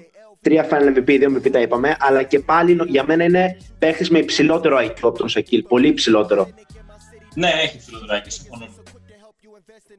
Οκ. Το χωράμε. Α πάρω λοιπόν τον λόγο. Έχω να πάω από το 10 μέχρι το 6, σωστά; Λοιπόν, τέλεια. Στο νούμερο 10 μπορείτε να ανατρέξετε στο pod ενός podcast μας που έχουμε τον Ben Simmons που κρατάει 0. Λοιπόν, αυτή η φωτογραφία εκεί με τον Will Chamberlain που κρατάει ένα χαρτί που έχει 100. Ο τύπος έχει βάλει 100 πόντους σε ένα. Οπότε λοιπόν το top 10 μου, το, το νούμερο 10 μου μάλλον, είναι Will Chamberlain με καριέρα 30-22-4. Τώρα δεν ξέρω αν το καταλαβαίνετε, 30 πόντους, 22 rebound, 4 assist. Είναι σαν ψέμα το 30 πόντους, 22 rebound. Είναι σαν να παίζει με NBA 2K. Καριέρα, όχι αγώνα. Τη σεζόν 61-62 είχε μόνο 50 μισό πόντους μεσόωρο. Σταματάω εκεί, δεν χρειάζεται να πάω. Νούμερο 9, το οποίο το ψάχνω. Dirk Nowitzki. Τον είχα ψηλότερα. Τον είχα ψηλότερα, τον χαμήλωσα λίγο γιατί είναι τέρατα οι άλλοι. Είναι ο καλύτερος Ευρωπαίος ε, όλων των εποχών μέχρι το 2021. Αν συνεχίσει ο Λούκα Ντόνις έτσι, λογικά θα τον περάσει. Τι γελάτε ρε μαλάκι, δεν θα γίνει αυτό. Νόμιζα ότι μιλάς στον Γιάννη. Συγγνώμη, τον έπαιξε ο Λούκα Ντόνις 21 και το Γιάννη 26. Ναι. Και όταν τελειώσει η καριέρα, λες ότι ο Γιάννης καλύτερη καριέρα. Απλώς ο Εντάξει. άλλος έχει ήδη πρωτάθλημα. και- Εντάξει, παιδιά, εντάξει, ο- του λείπουν 5 χρόνια. να το βάλουμε. Είναι Εντάξει, 21. εντάξει. Του Θεού, δηλαδή δεν συγκρίνω τώρα αυτή τη στιγμή το Γιάννη με τον Ντόνσιτς. Καλύτερο ο Ντόνσιτς. ε, λοιπόν, έχω τον Dirk Nowitzki το νούμερο 9. Είναι στο top 10 scorer όλων των εποχών, συγκεκριμένα στο νούμερο 6. Έχει πάρει αυτό το, πώς το είπατε πριν, αυτή την ορολογία, το πιο αρχιδά το πρωτάθλημα Το δεύτερο. Α, ναι, ναι, σωστά, σωστά. Με συγχωρείς, με συγχωρείς. Για το. Να το θέσω αλλιώς. Είναι το πιο αρχιδάτο δεδομένου ότι παίχτη είναι και το τι έπρεπε να κάνει. Και να το έχανε στα αρχίδια τους. το έχασε από σχήτη. Δεν το έχασε όμως, το πήρε. Τι άλλο έχω να πω γι' αυτό; Ναι, είναι το πιο δύσκολο δαχτυλίδι από τα πιο δύσκολα δαχτυλίδια. Ας πούμε, Είναι ε, σίγουρα για μένα πιο δύσκολη πορεία μας.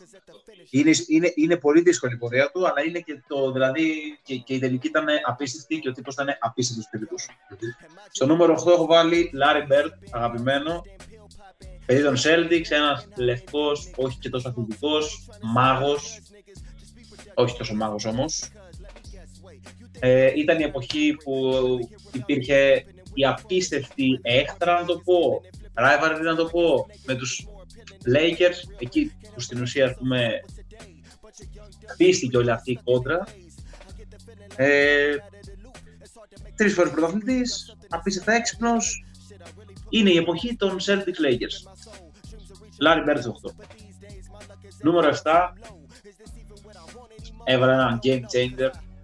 Τον έχετε ήδη πει σε προηγούμενα ε, ας πούμε, νούμερα. Είναι ο Steph Curry στο Τον νούμερο, έβαλε και ο Αλγής. στο νούμερο 7. Ε, επιλέγω να βάλω το Steph Curry, όχι ας πούμε για το λόγο που έβαλα τον Derrick Rose στο νούμερο 20, γιατί πιστεύω ότι όντως αξίζει να είναι στο top 10. Ε, αυτός και κάποιοι άλλοι στην ιστορία του μπάσκετμπολ γενικότερα ή του NBA έχουν αλλάξει το άθλημα. Άλλαξε το άθλημα. Κάθε παιδάκι σε οποιαδήποτε γαμημένη γειτονιά του κόσμου θέλει να φτάσει τον Κάρι. Κάτι κάνει σωστά.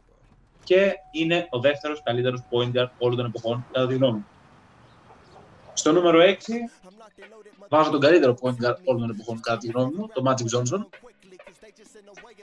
Όπως ανέφερα και πριν, είναι η εποχή της μεγάλης κόντρας μεταξύ Lakers και Celtics. Με τον Larry Bird καμία κόντρα, είναι φίλοι. Ε, πέντε φορές πρωταθλητή NBA, αν δεν κάνω λάθος, συγχωρέστε με, διορθώστε με. Και ένα σχόλιο καφενείου. Η ταχύτητά του δεν ήταν για 80, ήταν για all. Μη σου πω και παραπάνω. Έκανε ό,τι ήθελε με απίστευτη ταχύτητα. Ο Magic Johnson ήταν τουλάχιστον όπως ήταν. Ακριβώς αυτό λέω. Ήταν το ψηλό point guard 30 χρόνια πριν καν. Ήταν και γρήγορο. Ναι. Οπότε κλείνω με αυτά. Ναι. Ε, Κάποιο σχόλιο; Γεια σου. Με τον Κάρτερ. Και εγώ διαφωνώ με τον Κάρτερ, είναι πολύ ψηλά και στους δύο. Αλλά εγώ διαφωνώ και με τον Τέρνο. Είναι και αυτό. Για, και για τον λόγο που είπες πριν. Για τη σειρά που έθεσε ως πέρσι ήταν από τον Ναι. Μπόρις του Μπάρον Ντέιβις και την υπόλοιπη καριέρα με μέτρια αποτελέσματα μέχρι το 11. Θα πω μια ψαγμενιά, δεν την έχετε σκεφτεί. Τον ζυγίζετε τώρα ως πρωταθλητή του 11. Ναι. Αν δεν είχε πάρει το πρωτάθλημα στο 11, δεν θα λέγατε, ας πούμε, Α, έχασε εκείνη τη σειρά. Όχι, τελικά της περιμένει ο τύπο. Ξέρεις τι, άμα δεν είχε πάρει το τότε δεν θα το τσίλει. Δεν θα ήταν στη λίστα. Αλλά έχει Ναι. πάρει εκείνο το πρωτάθλημα. Δηλαδή, Ναι, για μένα οκ. είναι. Ναι, επίσης, ε, οκ, θα το κάνω μετά. Anyway, Αργύρη, έχεις να πεις κάτι; Ναι, και για μένα ο Dirk είναι πολύ ψηλά στη λίστα, προσωπικά, αλλά οκ, δεκτό. Για το Steph Curry και για μένα θεωρείται top 10. Από μένα αυτά. Γεια σα. Ε, Οκ. Θα Πάμε- συνεχίσω εγώ. Συνεχίζει ο Άρης λοιπόν. Λοιπόν, εγώ στη θέση 11 ξεκίνησα με τον Tim Duncan. Ναι, δύο MVP, τρία Finals MVP, πέντε τίτλους, μαγική καριέρα, το καλύτερο τεσσάρι όλων των εποχών, η καλύτερη δυναστεία σε διάρκεια μετά, τους, Bulls- μετά τους Bulls του Jordan με τους 6 τίτλους, γιατί πήρε 5 χρόνια μέσα, 5, πήρε 5 τίτλους, συγγνώμη, σε μέσα σε 15 χρόνια, με πολύ λίγο, με, για ένα πολύ μικρό χρόνο και ένα πολύ ε, δύσκολο σου με την 6 τίτλους σε 15 χρόνια, μετά το σου του άλλου να το 2013. Όπως και να έχει, ο βρός παίκτης, αντιστάρ μεγάλος, έκανε ό,τι χρειάζεται για να κερδίσει, είτε ήταν να μην σουτάρει, είτε ήταν να κάθει στον πάγκο, είτε ήταν να πάρει 45 εκατομμύρια λιγότερα για να ανοίξει την ομάδα. Έκανε πραγματικά ό,τι χρειαζόταν. Team Duncan νούμερο 10. Στο νούμερο 9, Larry Bird, 3 MVP, 2 Finals MVP και 4 τίτλους. Και αυτό που είπα, τον βάζει στο νούμερο 9 και πιο ψηλά. Τρεις τίτλους και δύο Finals MVP. Και δεν τον κρίνω που δεν πήρε το τρίτο Finals MVP. Τον κρίνω για την πολύ κακή εμφάνιση σε εκείνους τους πρώτους τελικούς. Που αν θυμάμαι καλά, πήρε το Finals MVP το Max. Ο έκτος παίκτης της ομάδας, με το Larry Bird κατώτατο των περιστάσεων, με 6 πόντους και 8 σε, σε πολύ κρίσιμα παιχνίδια, δεν κατάφερε να εμφανιστεί. Γι' αυτό είναι τόσο χαμηλά. Με το Larry Bird, με, την- με όλη την κόντρα με το μάτι, στην καλύτερη εποχή του μπάσκετ όπως την έχουμε πολύ, στα Eagles. Στο νούμερο 8, σκέφτομαι πως κάνω και εδώ μια αλλαγή τελευταία στιγμής. Να βάλω τον Durant, αυτό. Όχι, όχι, όχι, έκανα παύση. Δεν είναι μεγάλο τώρα να πάω. Είπα από το 11 και κάτω είναι πραγματικά παιχταράδες χωρίς φλό. Στο νούμερο 8 θα βάλω τον Kobe Bryant.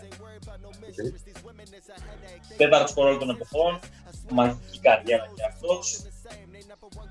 Ο εκλειπών Kobe Bryant με, το, με τα δύο Finals MVP, τους πέντε τίτλους, ένας από τους καλύτερους τους αμυντικούς όλων των εποχών, μπορεί ο πιο ο παίκτης που έχει ρίξει την πιο σκληρή δουλειά ever στο πρωτάθλημα. Ένας παίκτης που με τα ποσότητα που είχε δεν δικαιολογεί ούτε στο ελάχιστο την καριέρα του. Πραγματικά είχε τα μικρότερα ποσότητα σε σχέση με όλους τους παίκτες που συγκρίνονται αυτή τη στιγμή. Παρ' όλα αυτά, είναι ένας παίκτης ο οποίος είναι μαγικός. Ε. Απογείωσε το παιχνίδι. Όλα τα παιδιά ήθελαν να γίνουν σαν το κόμπι. Ένας παίκτη που και αυτός άλλαξε όλο το mentality που, που ακολουθεί τον μπάσκετ. Δεν τον έβαλα πιο ψηλά για ποιο λόγο; Γιατί ο Κόμπι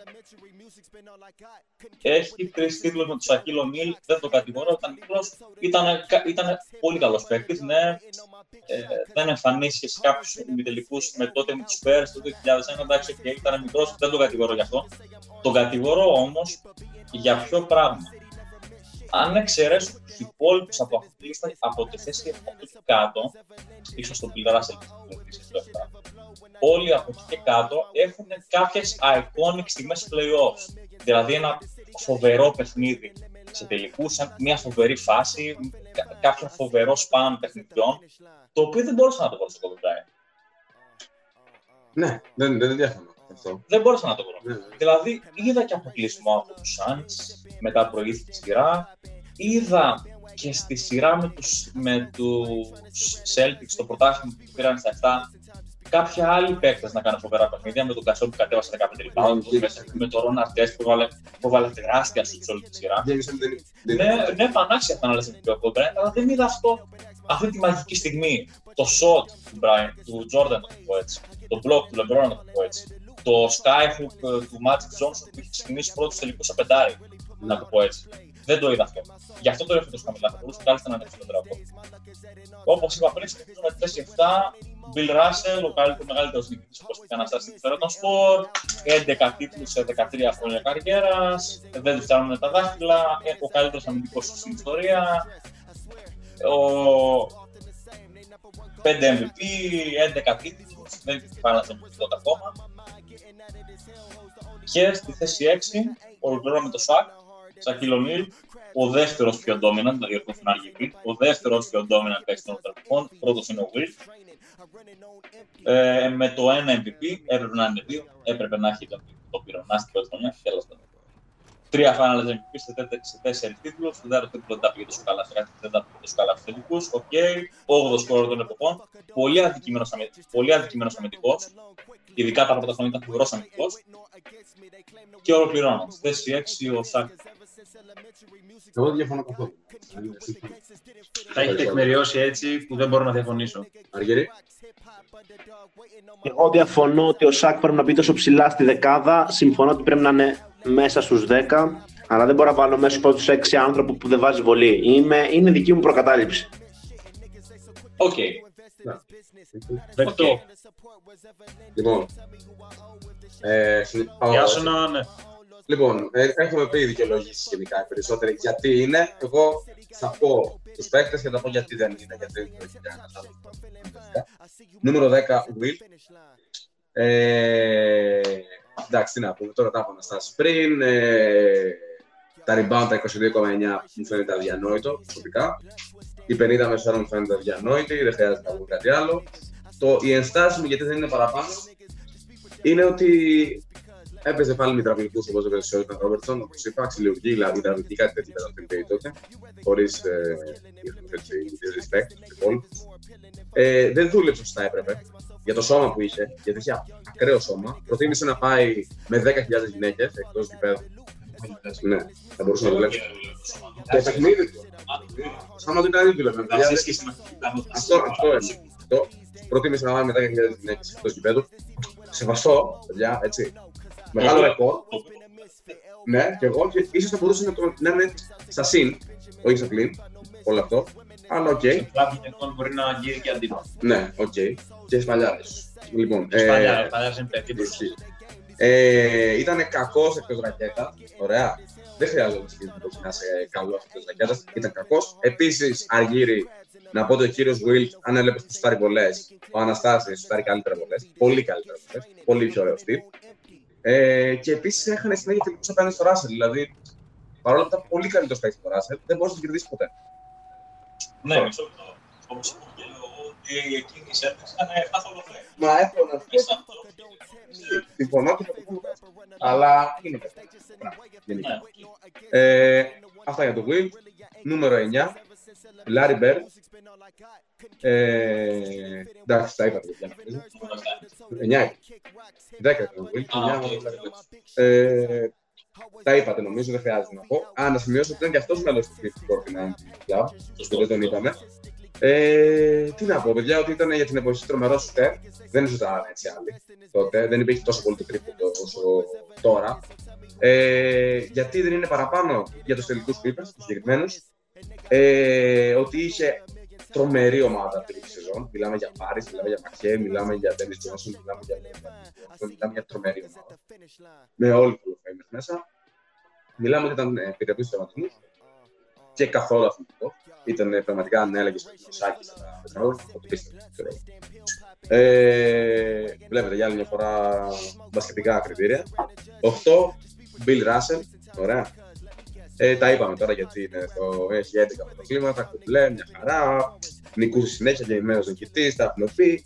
Γιατί δεν είναι παραπάνω. Γιατί, ξαναλέω, η εποχή των 60 των 70s, 60 βασικά, για μένα δεν έχει τόσο Συγγνώμη, είναι λίγο ασέβεια, αλλά εντάξει. Ε, είχε ο Μαθάρα, μιλάμε για απίστευτους συμπαίκτες. Τώρα δεν χρειάζεται να το είπες πριν. Τι συμπαίκτε είχε. Και επίσης στο one-on-one ο Wilt ήταν πάντα καλύτερος. Αυτό δεν θα ξεχάσει. Παρόλο που τον κέρδιζε, δεν τον κέρδιζε λόγω ότι ήταν καλύτερος αυτός, λόγω ομάδας. Λόγω πρωταθλήματος. 11 Στατιστικά πάντα. Σίγουρα. Εντάξει, είναι το 11 με το 1. Δύο. Με δύο. Λοιπόν, 7 Σακίλ Ονίλ. Και θα πω γιατί είναι στα 7 Σακίλ Ονίλ. Γιατί αυτή η τριετία, αυτό το 3 είναι η πιο dominate τριετία που έχει υπάρξει ποτέ. Κανείς άλλος δεν έχει κάνει αυτό το πράγμα. Δεν μπορούσε να το σταματήσει απολύτως κανένας. Δεν μπορούσε. Και δεν δέχομαι ότι μπορούσε. Ήταν ασταμάτητο. Ε, μιλάμε ότι έπαιζε με τον Κόμπι, από τους καλύτερους των εποχών. Και ο Κόμπι ήταν δεύτερος Εντάξει, ήταν ρόλος Ρόμπι. Ρόλος Μίτλετον Πέτερ, ας πούμε, για αυτούς που δεν ξέρουν. Ωραία, κάπως έτσι. Ε, γιατί δεν είναι παραπάνω, πολλές, όπως είπε ο Αργύρης, ότι δεν έκανε το μεγάλο σπαν. Ναι, 10 χρόνια, αλλά άλλοι εδώ ήταν 15 χρόνια. Και να πω, unpopular, για τους σέντερ που έχουμε βάλει, δεν είναι τόσο καλό για το σε σχέση με τα άλλα δραστηρία. Γιατί οι 10, τα 10 rebound μέσω δεν είναι τρομερά. Τα βλέπεις πάρα πολύ. Πάμε 6. Το Μπράιν. Ε, εντάξει, τι να πω για το κόμπι, δεν είναι. Πάνω ε, γιατί, όπως είπα, το clutch στοιχείο μου αρέσει πολύ παραπάνω. Η closer πάνω στο πολύ πάλι. Ε, τι να πω. Για μένα μαζί με τον Jordan 2 πιο clutch Το καλύτερο mental Εκπληκτικός αμυντικός και underrated. Δεν ήταν τόσο καλός. Ε, 9 επί όλη έτσι, απίστευτο για τον Κόμπι. Και με, γιατί δεν είναι πιο ψηλά, γιατί ήταν εγωιστή, τεράστιο. Γιατί δεν σου ήταν ποτέ με 50% το πλέον, παιδιά. Ποτέ. Ποτέ. Ποτέ. Δεν έχει σουτάρει ποτέ με 50% δεν έχει σουτάρει ποτέ και επειδή είναι τα πλέον το μετράω πιο πολύ, δεν γίνεται να μην σουτάρει έστω μία φορά και πάνω. Και ότι δεν ήταν αυτό το βιολί όταν ήταν το Σακ και στέρισε τις Lakers σε ένα πρωτάθλημα με τους Pistons γιατί ήθελαν αυτό το βιολί και ήταν πάρα πολύ εγωιστικό. Επίση η ιστορία που έλεγαν ότι ήταν ότι κάναμε double team στο Kobe και αφήναμε το Σάκ ναι, ακριβώς αυτό. Και νομίζω τα προβλήματα τα περισσότερα μεταξύ τους που δημιουργήσει ο Κόμπι λόγω τεράστιου εγωισμού. Είναι και υπέρ του εγωισμού, έτσι. Γιατί γι' αυτό έφτασε μέχρι εδώ. Ε, και κάπου εδώ κλείνω. Επίσης να πω ότι είχε μόνο ένα Το οποίο εντάξει, δεν είναι και τρομερό. Για δεκάδα. Αυτά. Διαφωνία; Όχι, δεν διαφωνώ κάπου. Το ακούω αυτό που λες, θα έβαζα το σάκ πάνω από τον κόμπι, okay. γιατί συνηθίζει. Ok, okay, συμφωνώ αυτό. Οκ, αλλά το, okay, το ακούω το επιχείρημα του κόμπι, επειδή βάζεις το πλάτσι, οκ, ήταν απλό. Είναι πιο εύκολο να βάζεις το κόμπι παρά στο σάκ, δεν είναι να πετάει, δεν θα πάρει τώρα. Ok, ok, ok. Μπορούμε να προχωρήσουμε. Μπορούμε να προχωρήσουμε στο top 5. Αργύρι, έχεις το λόγο. Λοιπόν, παίρνουμε στην πεντάδα και από εδώ και πέρα νομίζω δεν χρειάζεται να τελογήσουμε γιατί είναι ή δεν είναι. Είναι αυτό που είναι. Νομίζω δεν, δεν υπάρχει ε, αμφισβητούμενο κάτι. Προχωράμε. Νούμερο 5. Kobe Bryant για μένα. Είπαμε γιατί δεν είναι ψηλότερα. Είπαμε τα ποστά στα play-off, ότι δεν ήταν το πρώτο βιολί, όπως είπε ο Ιάσονος με το Σακίλ. Τον έβαλα στο 5 γιατί για το τρελό mentality αλλά και work ethic του. Θυμάστε, ε, είχε σπάσει το χέρι του κάτι και, ή το πόδι του και άρχισε μπαλέτο ο τύπος για να φτιάξει την ισορροπία και γενικά ήταν τρελός με αυτό το θέμα της αποκατάστασης. Και το σέβομαι και το αναγνωρίζω. Προχωράμε νούμερο 4, Magic Johnson. Πέντε τίτλοι και να πω και το σχολείο μου θα το πω, ίσως ο καλύτερος ever στο ανοιχτό γήπεδο. Νούμερο 3, Καρύμ Αμπτούλ Τζαμπάρ. Μιλάμε για ένα παίχτη με 38.000 πόντους και κάτι ψηλά. 6 τίτλους, 6 MVP και για, ένα, για τον παίχτη τον οποίο δημιούργησε δική του κίνηση. Είναι τρομερό. Και άμα δείτε και τα βίντεο τότε ήταν πολύ παλιός παίχτης βέβαια αλλά η ταχύτητά του σε σχέση με τους υπόλοιπους, η τεχνική του και αυτά ήταν σε ένα άλλο επίπεδο. Και γενικά είναι ο Καρύμ. Δεν τον αμφισβητεί κάποιος. Προχωράμε. Νούμερο 2, LeBron James. Αν και φαν του LeBron, ε, θα τον βάλω 2 και δεν έχω να αιτιολογήσω πολλά γιατί είναι ο LeBron James απλά. Δηλαδή, όποιος δεν το ξέρει γιατί είναι 2 και γιατί όχι 10, ε, πραγματικά να πάει να διαβάσει. Δεν ξέρω τι, τι να πω. Αλλά 2 γιατί στο ένα είναι ο Jordan και ενώ το legacy για μένα, για μένα ο Jordan έχει καλύτερο mentality και είναι περισσότερο winner, αλλά legacy θα έβαζα ίσως λίγο παραπάνω τον LeBron, υποκειμενικά, υποκειμενική άποψη. Αλλά συνολικά, όπως είπαμε και στο The Last Dance και σε άλλα πράγματα που έχουμε βιώσει, ο Jordan είχε υιοθετηθεί πιο πολύ ως κουλτούρα και ήταν απλά κάτι μεγαλύτερο. Είναι αυτό που είναι. Τέλος. Από μένα αυτά. Δεν μόνο. Τώρα έχουμε περάσει στο top 5 που νομίζω είναι Παραπάνω δεν έχει. Ναι, παραπάνω δεν έχει. Είσαι από τους τόσους χιλιάδες παίκτες που έχουν περάσει το μπάσκετ, είσαι στους 5 καλύτερους. Μπορώ να συνεχίσω; Τώρα καταλαβαίνω ότι στο 18, 19, 20 έβαλα κάποιους παίχτε που μάλλον δεν έπρεπε να είναι. Αλλά δεν το παίρνω πίσω, τους κρατάω. Τους κρατάω και παρόλα αυτά του Ρόντ δεν είναι στην λίστα. Οπότε μην τον ψάχνετε στο 5. Το top, το νούμερο 5, θα βάλω τον Tim Duncan. Διότι τον θεωρώ έναν από τους καλύτερους ψηλούς, όχι δεν μιλάω για πεντάρι, πες τα αυτά. Ψηλούς. Πάρε forward, πες το πώς θες. Εντάξει, γι' αυτό τον βάζω στους ψηλούς. Ακολουθώ το σύστημα Brad Stevens που έχουμε handlers, wings και bigs. Οπότε είναι στους bigs. Εντάξει. Ναι. Αυτός το είπε δηλαδή. Εσύ ποιον έχεις; Καλά. Τράβα μας ακούνε και φίλοι στην Τράβα ρε φλαράκι τώρα να διαβάσεις, να δεις ποιος είναι κάτω από 25 με περισσότερα από κάποια ορισμένα στατιστικά θα δείξω μετά. Εντάξει, μην Και τρελαίνε. μετά άντε τώρα να πετράμε στο κολοχώρης και στο Cleveland. Τέλος πάντων, να κάνουμε ένα επεισόδιο που δεν είναι πληρώνουμε. Τέλος πάντων. Τρελαίνει, δεν έχω φως το βίντεο. Για δες. Τέκο φόλ. Μακάρι να προχωρήσει. Μιλήσουμε τώρα για αυτό το άρθρο στην Cleveland, δεν θα το παρακαλώ. Ρε μαλάκα, δεν θα ξαναδείς πρωτάθλημα ποτέ. Ναι. Ποτέ, ποτέ, ποτέ, Κάτσε να πλάμω στα στερεά. ποτέ, ποτέ δεν θα ξαναδείς πρωτάθλημα. Λοιπόν, νούμερο 5, Tim Duncan. Επί τρεις δεκαετίες, ναι, Πρώτα. πρώτα. Πρέπει να πω κάτι άλλο. Τον θεωρώ από τους πιο ποιοτικούς ψηλούς όλων των εποχών. Έχει προσαρμόσει το παιχνίδι του. Απλά δείτε πώς ήταν το, ni- τα 90s και τα early 10s που έπαιζε. Δείτε τις διαφορές. Και δείτε ότι ο τύπος ήταν όχι απλά καλός. Ήταν πολύ καλός. Και σε εκείνο το παιχνίδι και σε αυτό το παιχνίδι. Ονομάζεται προσαρμοστικότητα, είναι κάτι πάρα πολύ δύσκολο και μόνο οι εκλεκτοί το έχουν. Γι' αυτό, φίλε, τι είσαι στο top 5.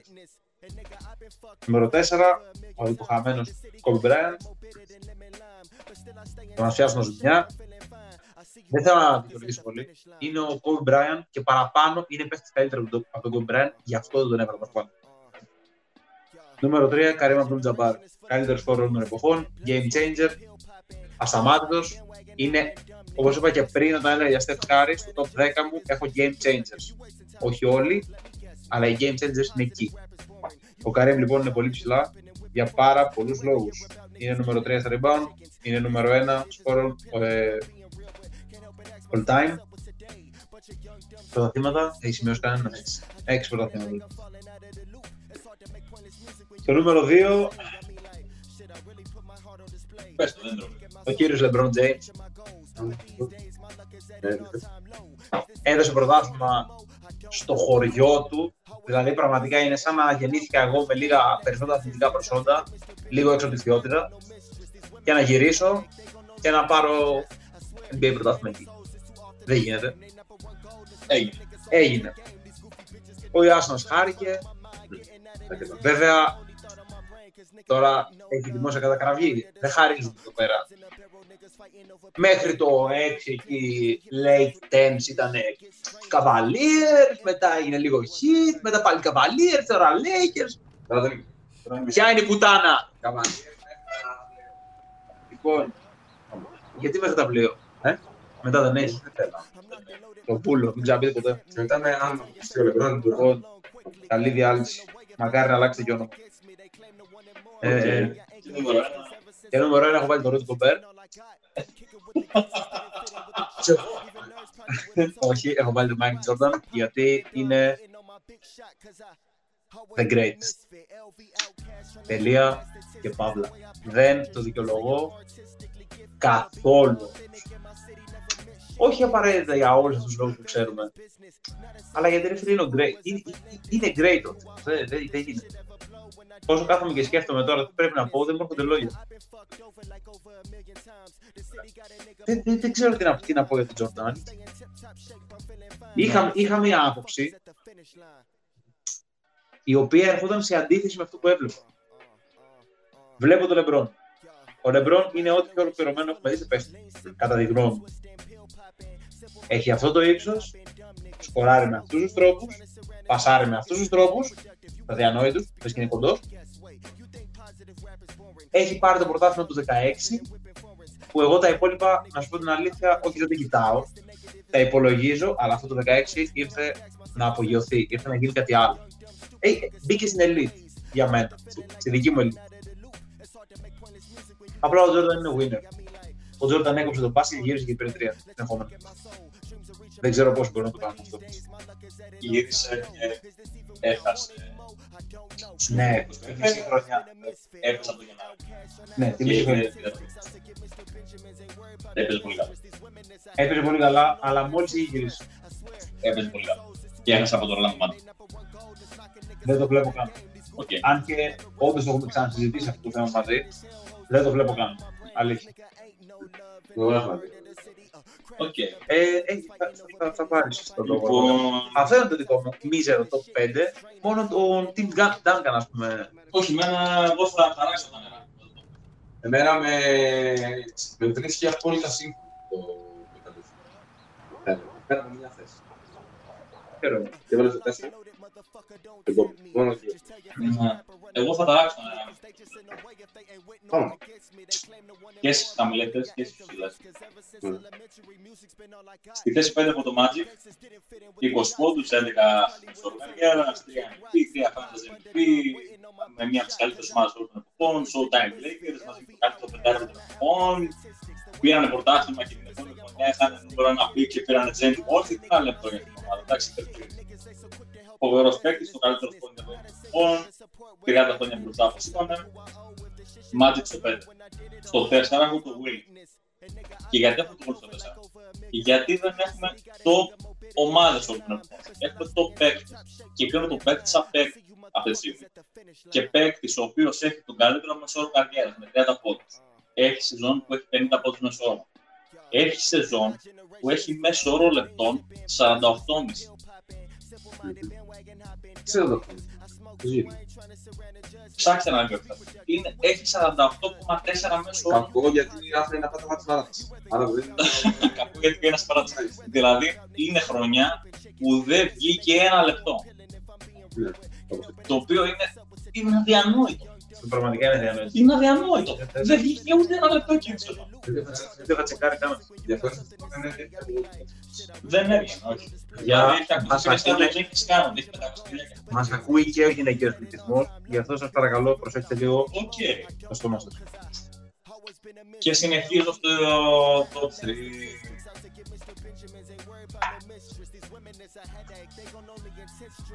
Στη θέση 3 βάζω τον Καρίμ Αμπντούλ Τζαμπάρ. Πάλι τος σκόρερ όλων των εποχών, 39.000 πόντους σχεδόν. Άσπαστο προς το παρόν. 6 MVP, 2 Finals MVP, 6 τίτλους. Τρίτος στα rebound, τρίτος στα blocks. Α, α, το Skyhook α, σταμάτησε την κίνηση, δεν έχει, δεν έχει νόημα να πω πολλά πράγματα. Γι' αυτό να παίζει μέχρι τα 40 του και στα 39 σχεδίασε το τελευταίο play με τους Pistons να το πάρει ο Καρύν. Απίστευτο. Και πάμε στο top 2. Εδώ θα τραβήξω άλλη μια γραμμή όπως τράβηξα στο 11. Και θα πω ότι αυτοί οι δύο παίχτες δεν έχουν καμία σχέση με τους υπόλοιπους από κάτω τους. Ξεχωρίζουν. Είναι μακράν καλύτερα από τους υπόλοιπους. Αυτοί οι δύο παίχτες είναι ο LeBron James και ο Michael Jordan. Στη θέση 2 θα βάλω τον καλύτερο παίκτη όλων των εποχών. Το Michael Jordan. Και αιτιολογώ. Wow. Είπα βάζω τον καλύτερο παίκτη όλων των εποχών.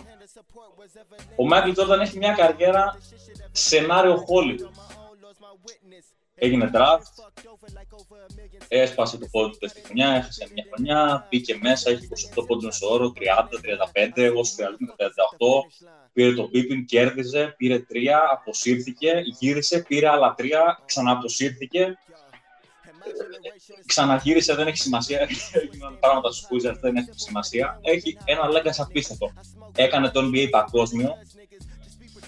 30 πόντους μέσω όρο, 5 MVP, 6 Finals MVP, 6 τελικούς, 10 τίτλοι σκοραρίσματος, αμυντικός χρονιάς. Είναι μια καριέρα η οποία δεν έχει ούτε ένα, ψε, ούτε ένα ψεγάδι. Και φρόντισα να μου το υπενθυμίσει και ο ίδιος με το Last Dance, που εντάξει, θα μου πείτε ότι είναι αυτός το γύρισε, αυτός θα προβάλλει ότι θέλει έτσι. Δεν προβάλλει, δεν, δεν προβάλλει τίποτα το οποίο δεν ήθελε. Έχει την καλύτερη καριέρα όλων των εποχών. Είναι πολύ δύσκολο να το πω. Παρ' όλα αυτά, στο νούμερο 1 θα βάλω το LeBron James. Γιατί θα τον βάλω νούμερο 1. Γιατί έχει πολύ εύκολα για μένα τη πιο μακροβιέστερη καριέρα στο NBA είναι ένας παίκτης ουσιαστικά Iron Man. Είναι 18 χρόνια στο πρωτάθλημα. Έχει 17 χρόνια σειρά άνω των 25 πόντων μέσω όρο. Είναι ένας παίκτης ο οποίος είναι ένα σύστημα μόνος, τους, μόνος του και απογειώνει ό,τι παίκτη έχει δίπλα του. Έχουν περάσει τόσοι παίκτε από δίπλα του και έχουν γίνει είτε All-Star είτε έχουν κερδίσει συμβόλαια. Και θα ξεκινήσουμε τότε που ήταν 25 χρονών, δηλαδή έκανε All-Star τον Mo Williams και τον Ζητρούνα σε Λιγκάουστα κερδίζοντας το συμβόλαια, κέρδισε συμβόλαιο στο Booten, έγινε, πήγε στο Heat με την Big 3, άλλαξε το μπάσκετ, άλλαξε το legacy, με την Ένωση Παιχτών, όντας ως πρόεδρος με το lockout, κέρδισε ε, οι παίκτες να μπορούν να διατηρήσουν το συμβόλαιό τους και όχι ο manager τους και η ομάδα να τους επιβάλλει πόσο θα πληρώνονται. Άλλαξε το μπάσκετ και το άλλαξε και μία και δύο και τρεις και τέσσερις φορές. Γύρισε στο Cleveland, όπως είπε και ο Αναστάσης, μια ιστορία άλλα από ταινία Hollywood, ότι γύρισε στο κολοχώρι του και πήρε πρωτάθλημα με ανατροπή από το 3-1 από, την καλύτε, από το καλύτερο ρεκόρ όλων των εποχών, από εκείνους τους διαστημικούς Warriors. Έφυγε, πήγε, πήγε στου Lakers, το κατηγόρησαν όλοι ότι είναι μια κίνηση για να πάνε να γυρίζει ταινίες. Απέδειξε ότι κερδίζει και εκεί, δηλαδή κερδίζει αυτή τη στιγμή σε τρίτο μέρος που πηγαίνει. Και έχει μια καριέρα η οποία θεωρώ ότι θα εκτιμηθεί μόνο όταν αποσυρθεί. Δηλαδή, είναι ένας παίκτης ο οποίος δεν συνειδητοποιούμε τι κάνει. Δηλαδή, ένας παίκτης ο οποίος έχει μέσω όρο 27-7-7, δηλαδή 27 πόντους, 27 rebound, ε, ε, όχι, 7 rebound και 7 assist. 7 rebound και 7 assist. Και αυτή η στατιστική του είναι το μέτριο. Δηλαδή, αυτό που αναμένουμε να έχει στον κάθε αγώνα. Δηλαδή, η στατιστική του που το είδαμε φέτος που έλειπα από τα playoffs, που έμπαινε μέσα ο Γιάννης ή ο Λέων από την τερματιστική και έχει 35 πόντους και 8 assist και λέγαμε απίστευτη εμφάνιση που με χρόνια. Μην ξεχνάμε ότι αυτή είναι η εμφάνιση που λέγαμε κατά μέσο όρο σε κάθε μα του LeBron James στα τελευταία πλέον στο 12 και μετά. Ξανά είπα, βάζω το νούμερο 2 του καλύτερου παίκτη των εποχών, ξανά το LeBron James. μάθω την αιτιολόγηση του Μάλιστα.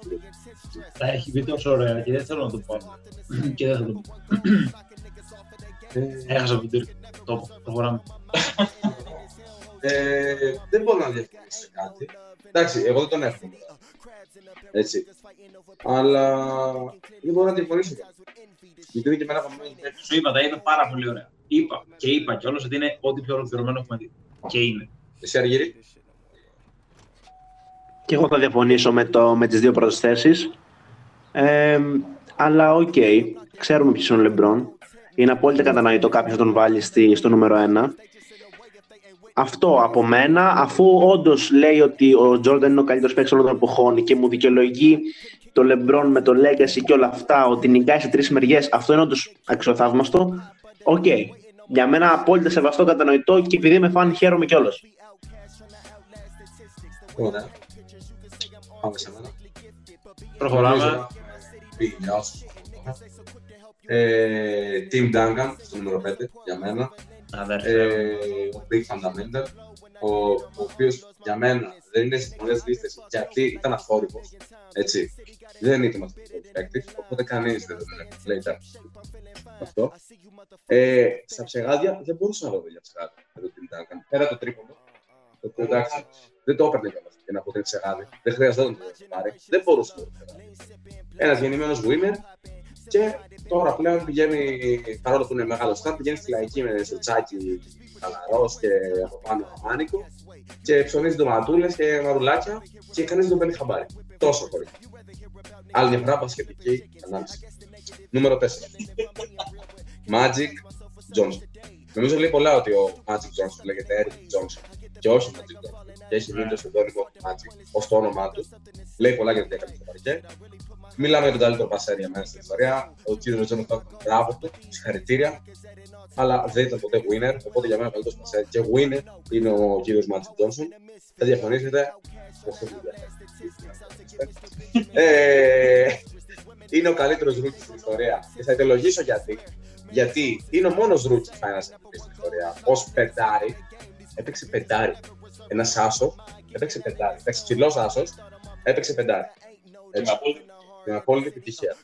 Ε, είναι ο πρωτεργάτης τώρα αυτό που είδαμε στο Λεμπρόν, το έφερε πιο πριν ο Magic. Όχι τόσο ολοκληρωμένο στο Λεμπρόν, το έφερε πιο πριν. Ε, τι να πω, ρε παιδιά, καλύτερος point ήταν τον εποχών, το είπατε κι εσείς. Γιατί είναι χαμηλότερα, γιατί δεν ήταν ο super super, ποτέ. Γιατί ξέρουμε όλη την ιστορία με τη ε, χρονιά που ήταν ο Τράτζι Μπρόνσον, που είχε τραγικά ποσοστά, τραγικά νούμερα, είχε, είχαν κλέψει 15 φορές την μπάλα σαν και εμένα σε κάτι μάθημα που κουράζω να φτάσει. Κάπως έτσι ήταν. Ναι, και τσόκαρε πάρα τους. Και επίσης το άλλο γιατί είναι κακό. Αλλά στέριζε τον εαυτό του πράγματα γιατί, όπως αποκάλυψα, προτιμούσε να κάνει μαζικό σεξ με γυναίκες και από αυτό τη γυναίκα του παρά να παίξει μπάσκετ. Οπότε στέριζε τον εαυτό του ένα τρία, τέσσερα, πέντε χρόνια καλού μπάσκετ. Τα οποία πέντε χρόνια δεν είναι τι πέντε χρόνια, είναι μισή καριέρα. Πέντε χρόνια. Είναι μισή καριέρα. Είναι πάρα πολύ. Και παιδιά, όντως, δηλαδή τους στερεί θέση.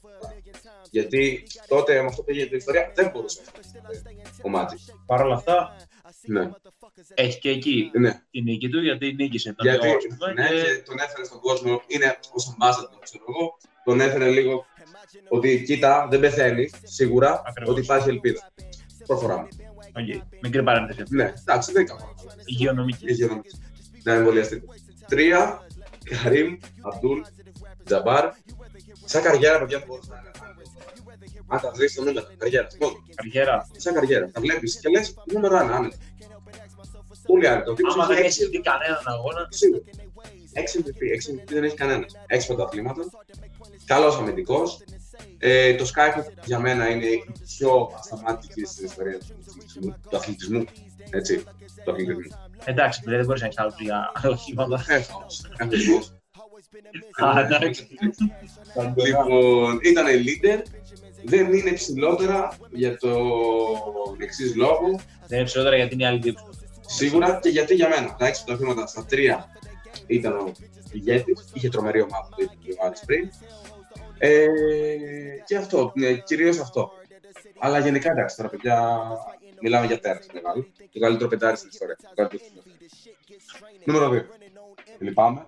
LeBron James. Θα ήθελα πάρα πολύ να το βάλω σήμερα. Δεν μπορώ. Δεν μπορώ. Λοιπόν, θα αφήσω όλα αυτά που έχει πάρεις και θα πω γιατί δεν είναι ο LeBron. Γιατί είναι κλάσμα ο LeBron James. Είναι πάρα πολύ κλάσμα. Είναι ο πιο class face στην Ελλάδα των playoff. Έχει πιο πολλά clutch shoots στην Ελλάδα των playoff. Είναι leader, ο ορισμός του leader. Ωραία. Ε, να πούμε ότι έχει σε τελικούς, σε Game 7, ε, συγγνώμη το αυτό, έχει 34 πόντους μέσω όρο σε Game 7. Δεν νομίζω. να υπάρξει ένας παίκτης. Και γενικότερα, άμα το δεις σε close out, Ισχύει. Είναι γενικά σε close out ο καλύτερος που έχει υπάρξει ποτέ. Έχω πει πολλές φορές να αναστάσει. Έχω τσακωθεί άπειρε φορέ. Για μένα είναι ο καλύτερος σε στο NBA αυτή τη στιγμή. Και στην ε, Γιατί, οκ, καλός ο Chris Paul, καλός ο Jordan, ο Ρόντο, αλλά για μένα είναι ο LeBron James και αυτόν θέλω. Ως τον ε, παίκτη που θα κάνει το παιχνίδι για μένα. Να πω για το run του 2007 με το ματς με τους Pistons στο Game 5 ο τύπος ε, έβαλε 29 σερί, 28 Ναι.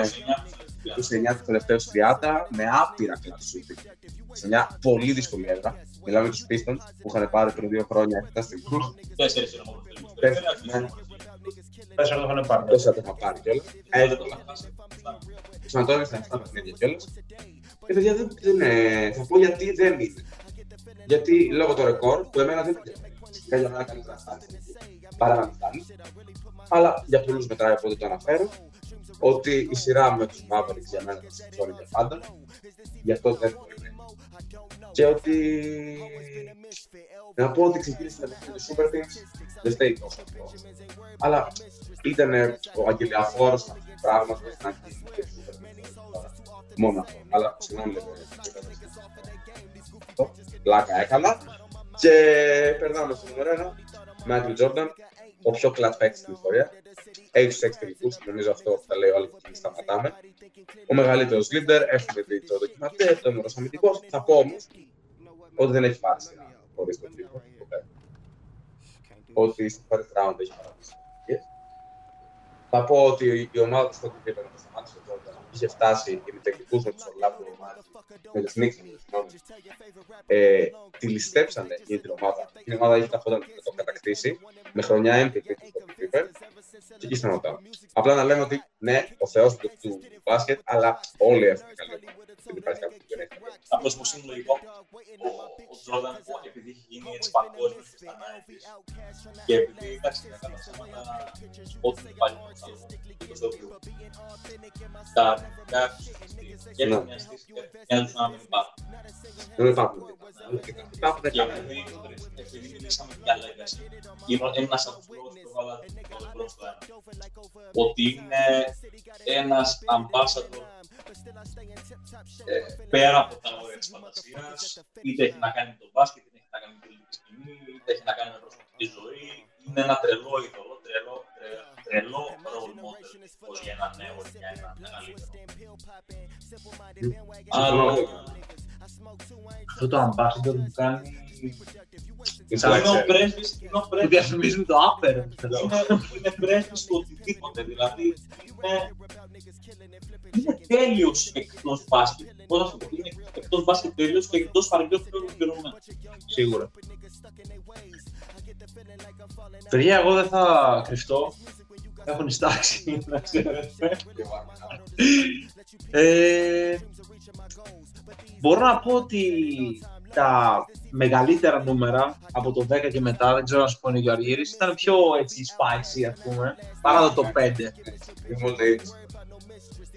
Είμαι όλοι έτσι. Εσύ Αργύρη, Ναι, τι ναι, λες; σίγουρα. Σίγουρα, σίγουρα και να πω, μου έδωσε μια πάσα ο Ιάσονας κλείνοντας, να πω ότι όλοι το απολαύσαμε αυτό το top 20 και ότι βλέπουμε μελλοντικά και άλλες προκλήσεις τέτοιες και να πω ότι πάνω σε αυτό που είπε ο Ιάσονας ότι κανένας ποτέ μα ποτέ δεν πήρε πρωτάθλημα μόνος του και συμφωνώ ακόμα και ο Ντίρκ να πάμε να δούμε στα χαρτιά όντως το πήρε μόνος του εάν δούμε τα βίντεο η ομάδα και αυτό για όλα αυτά τα νούμερα που είπαμε. Επειδή το ανέφερε ο Ιάσονας νομίζω πριν γι' αυτό. Η άποψή μου είναι ποτέ κανείς δεν το πήρε εντελώς μόνος του. Ναι, εντάξει, είναι λογικό. Είναι λογικό Γιατί και- αναφέραμε και το, γιατί αναφέραμε και τον Μπίπεν και τα λοιπά.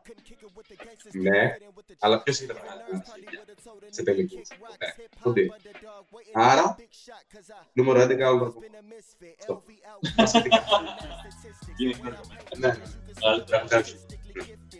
Ξέρουμε, σας κουράσαμε. Είναι μια μισή και βάλε ώρα το podcast. Ελπίζουμε να το ακούσετε όλο. Και εμείς ελπίζουμε την επόμενη φορά να είμαστε και οι τέσσερις στον ίδιο χώρο. Και είπαμε, εκεί στο 34 λεπτό το ξαναβάζετε εκείνη που βάζει το Durant στο 12. Αν και δεν είχε πολύ, ας πούμε, γλέντι. Δεν είχε και πολύ γλέντι εκεί στο 34, γιατί στεναχωρηθήκαμε, λυπηθήκαμε, να το πω. Όπως και να έχει, ευχόμαστε να σας άρεσε. Ε, με τον Άρη θα ξανά. Με τον Άρη δεν θα ξαναμιλήσουμε Αλλά μάλλον. κάτι χάσαμε που συνεργάστηκαμε τα Θα δώσω στο παιδί μου το iPad, θα σου βάλουμε τα χρωστούμενα και πήγαινε στο καλό. Πήγαινε να δει το Durant. Σας ευχαριστούμε και πάλι. Ελπίζουμε να το απολαύσατε. Φιλιά από εμάς και μιλούμε σύντομα. και μιλούμε σύντομα για πολύ πιο ενδιαφέροντα θέματα. Καληνύχτα Αργύρι από εκεί που είσαι. Καλό βράδυ.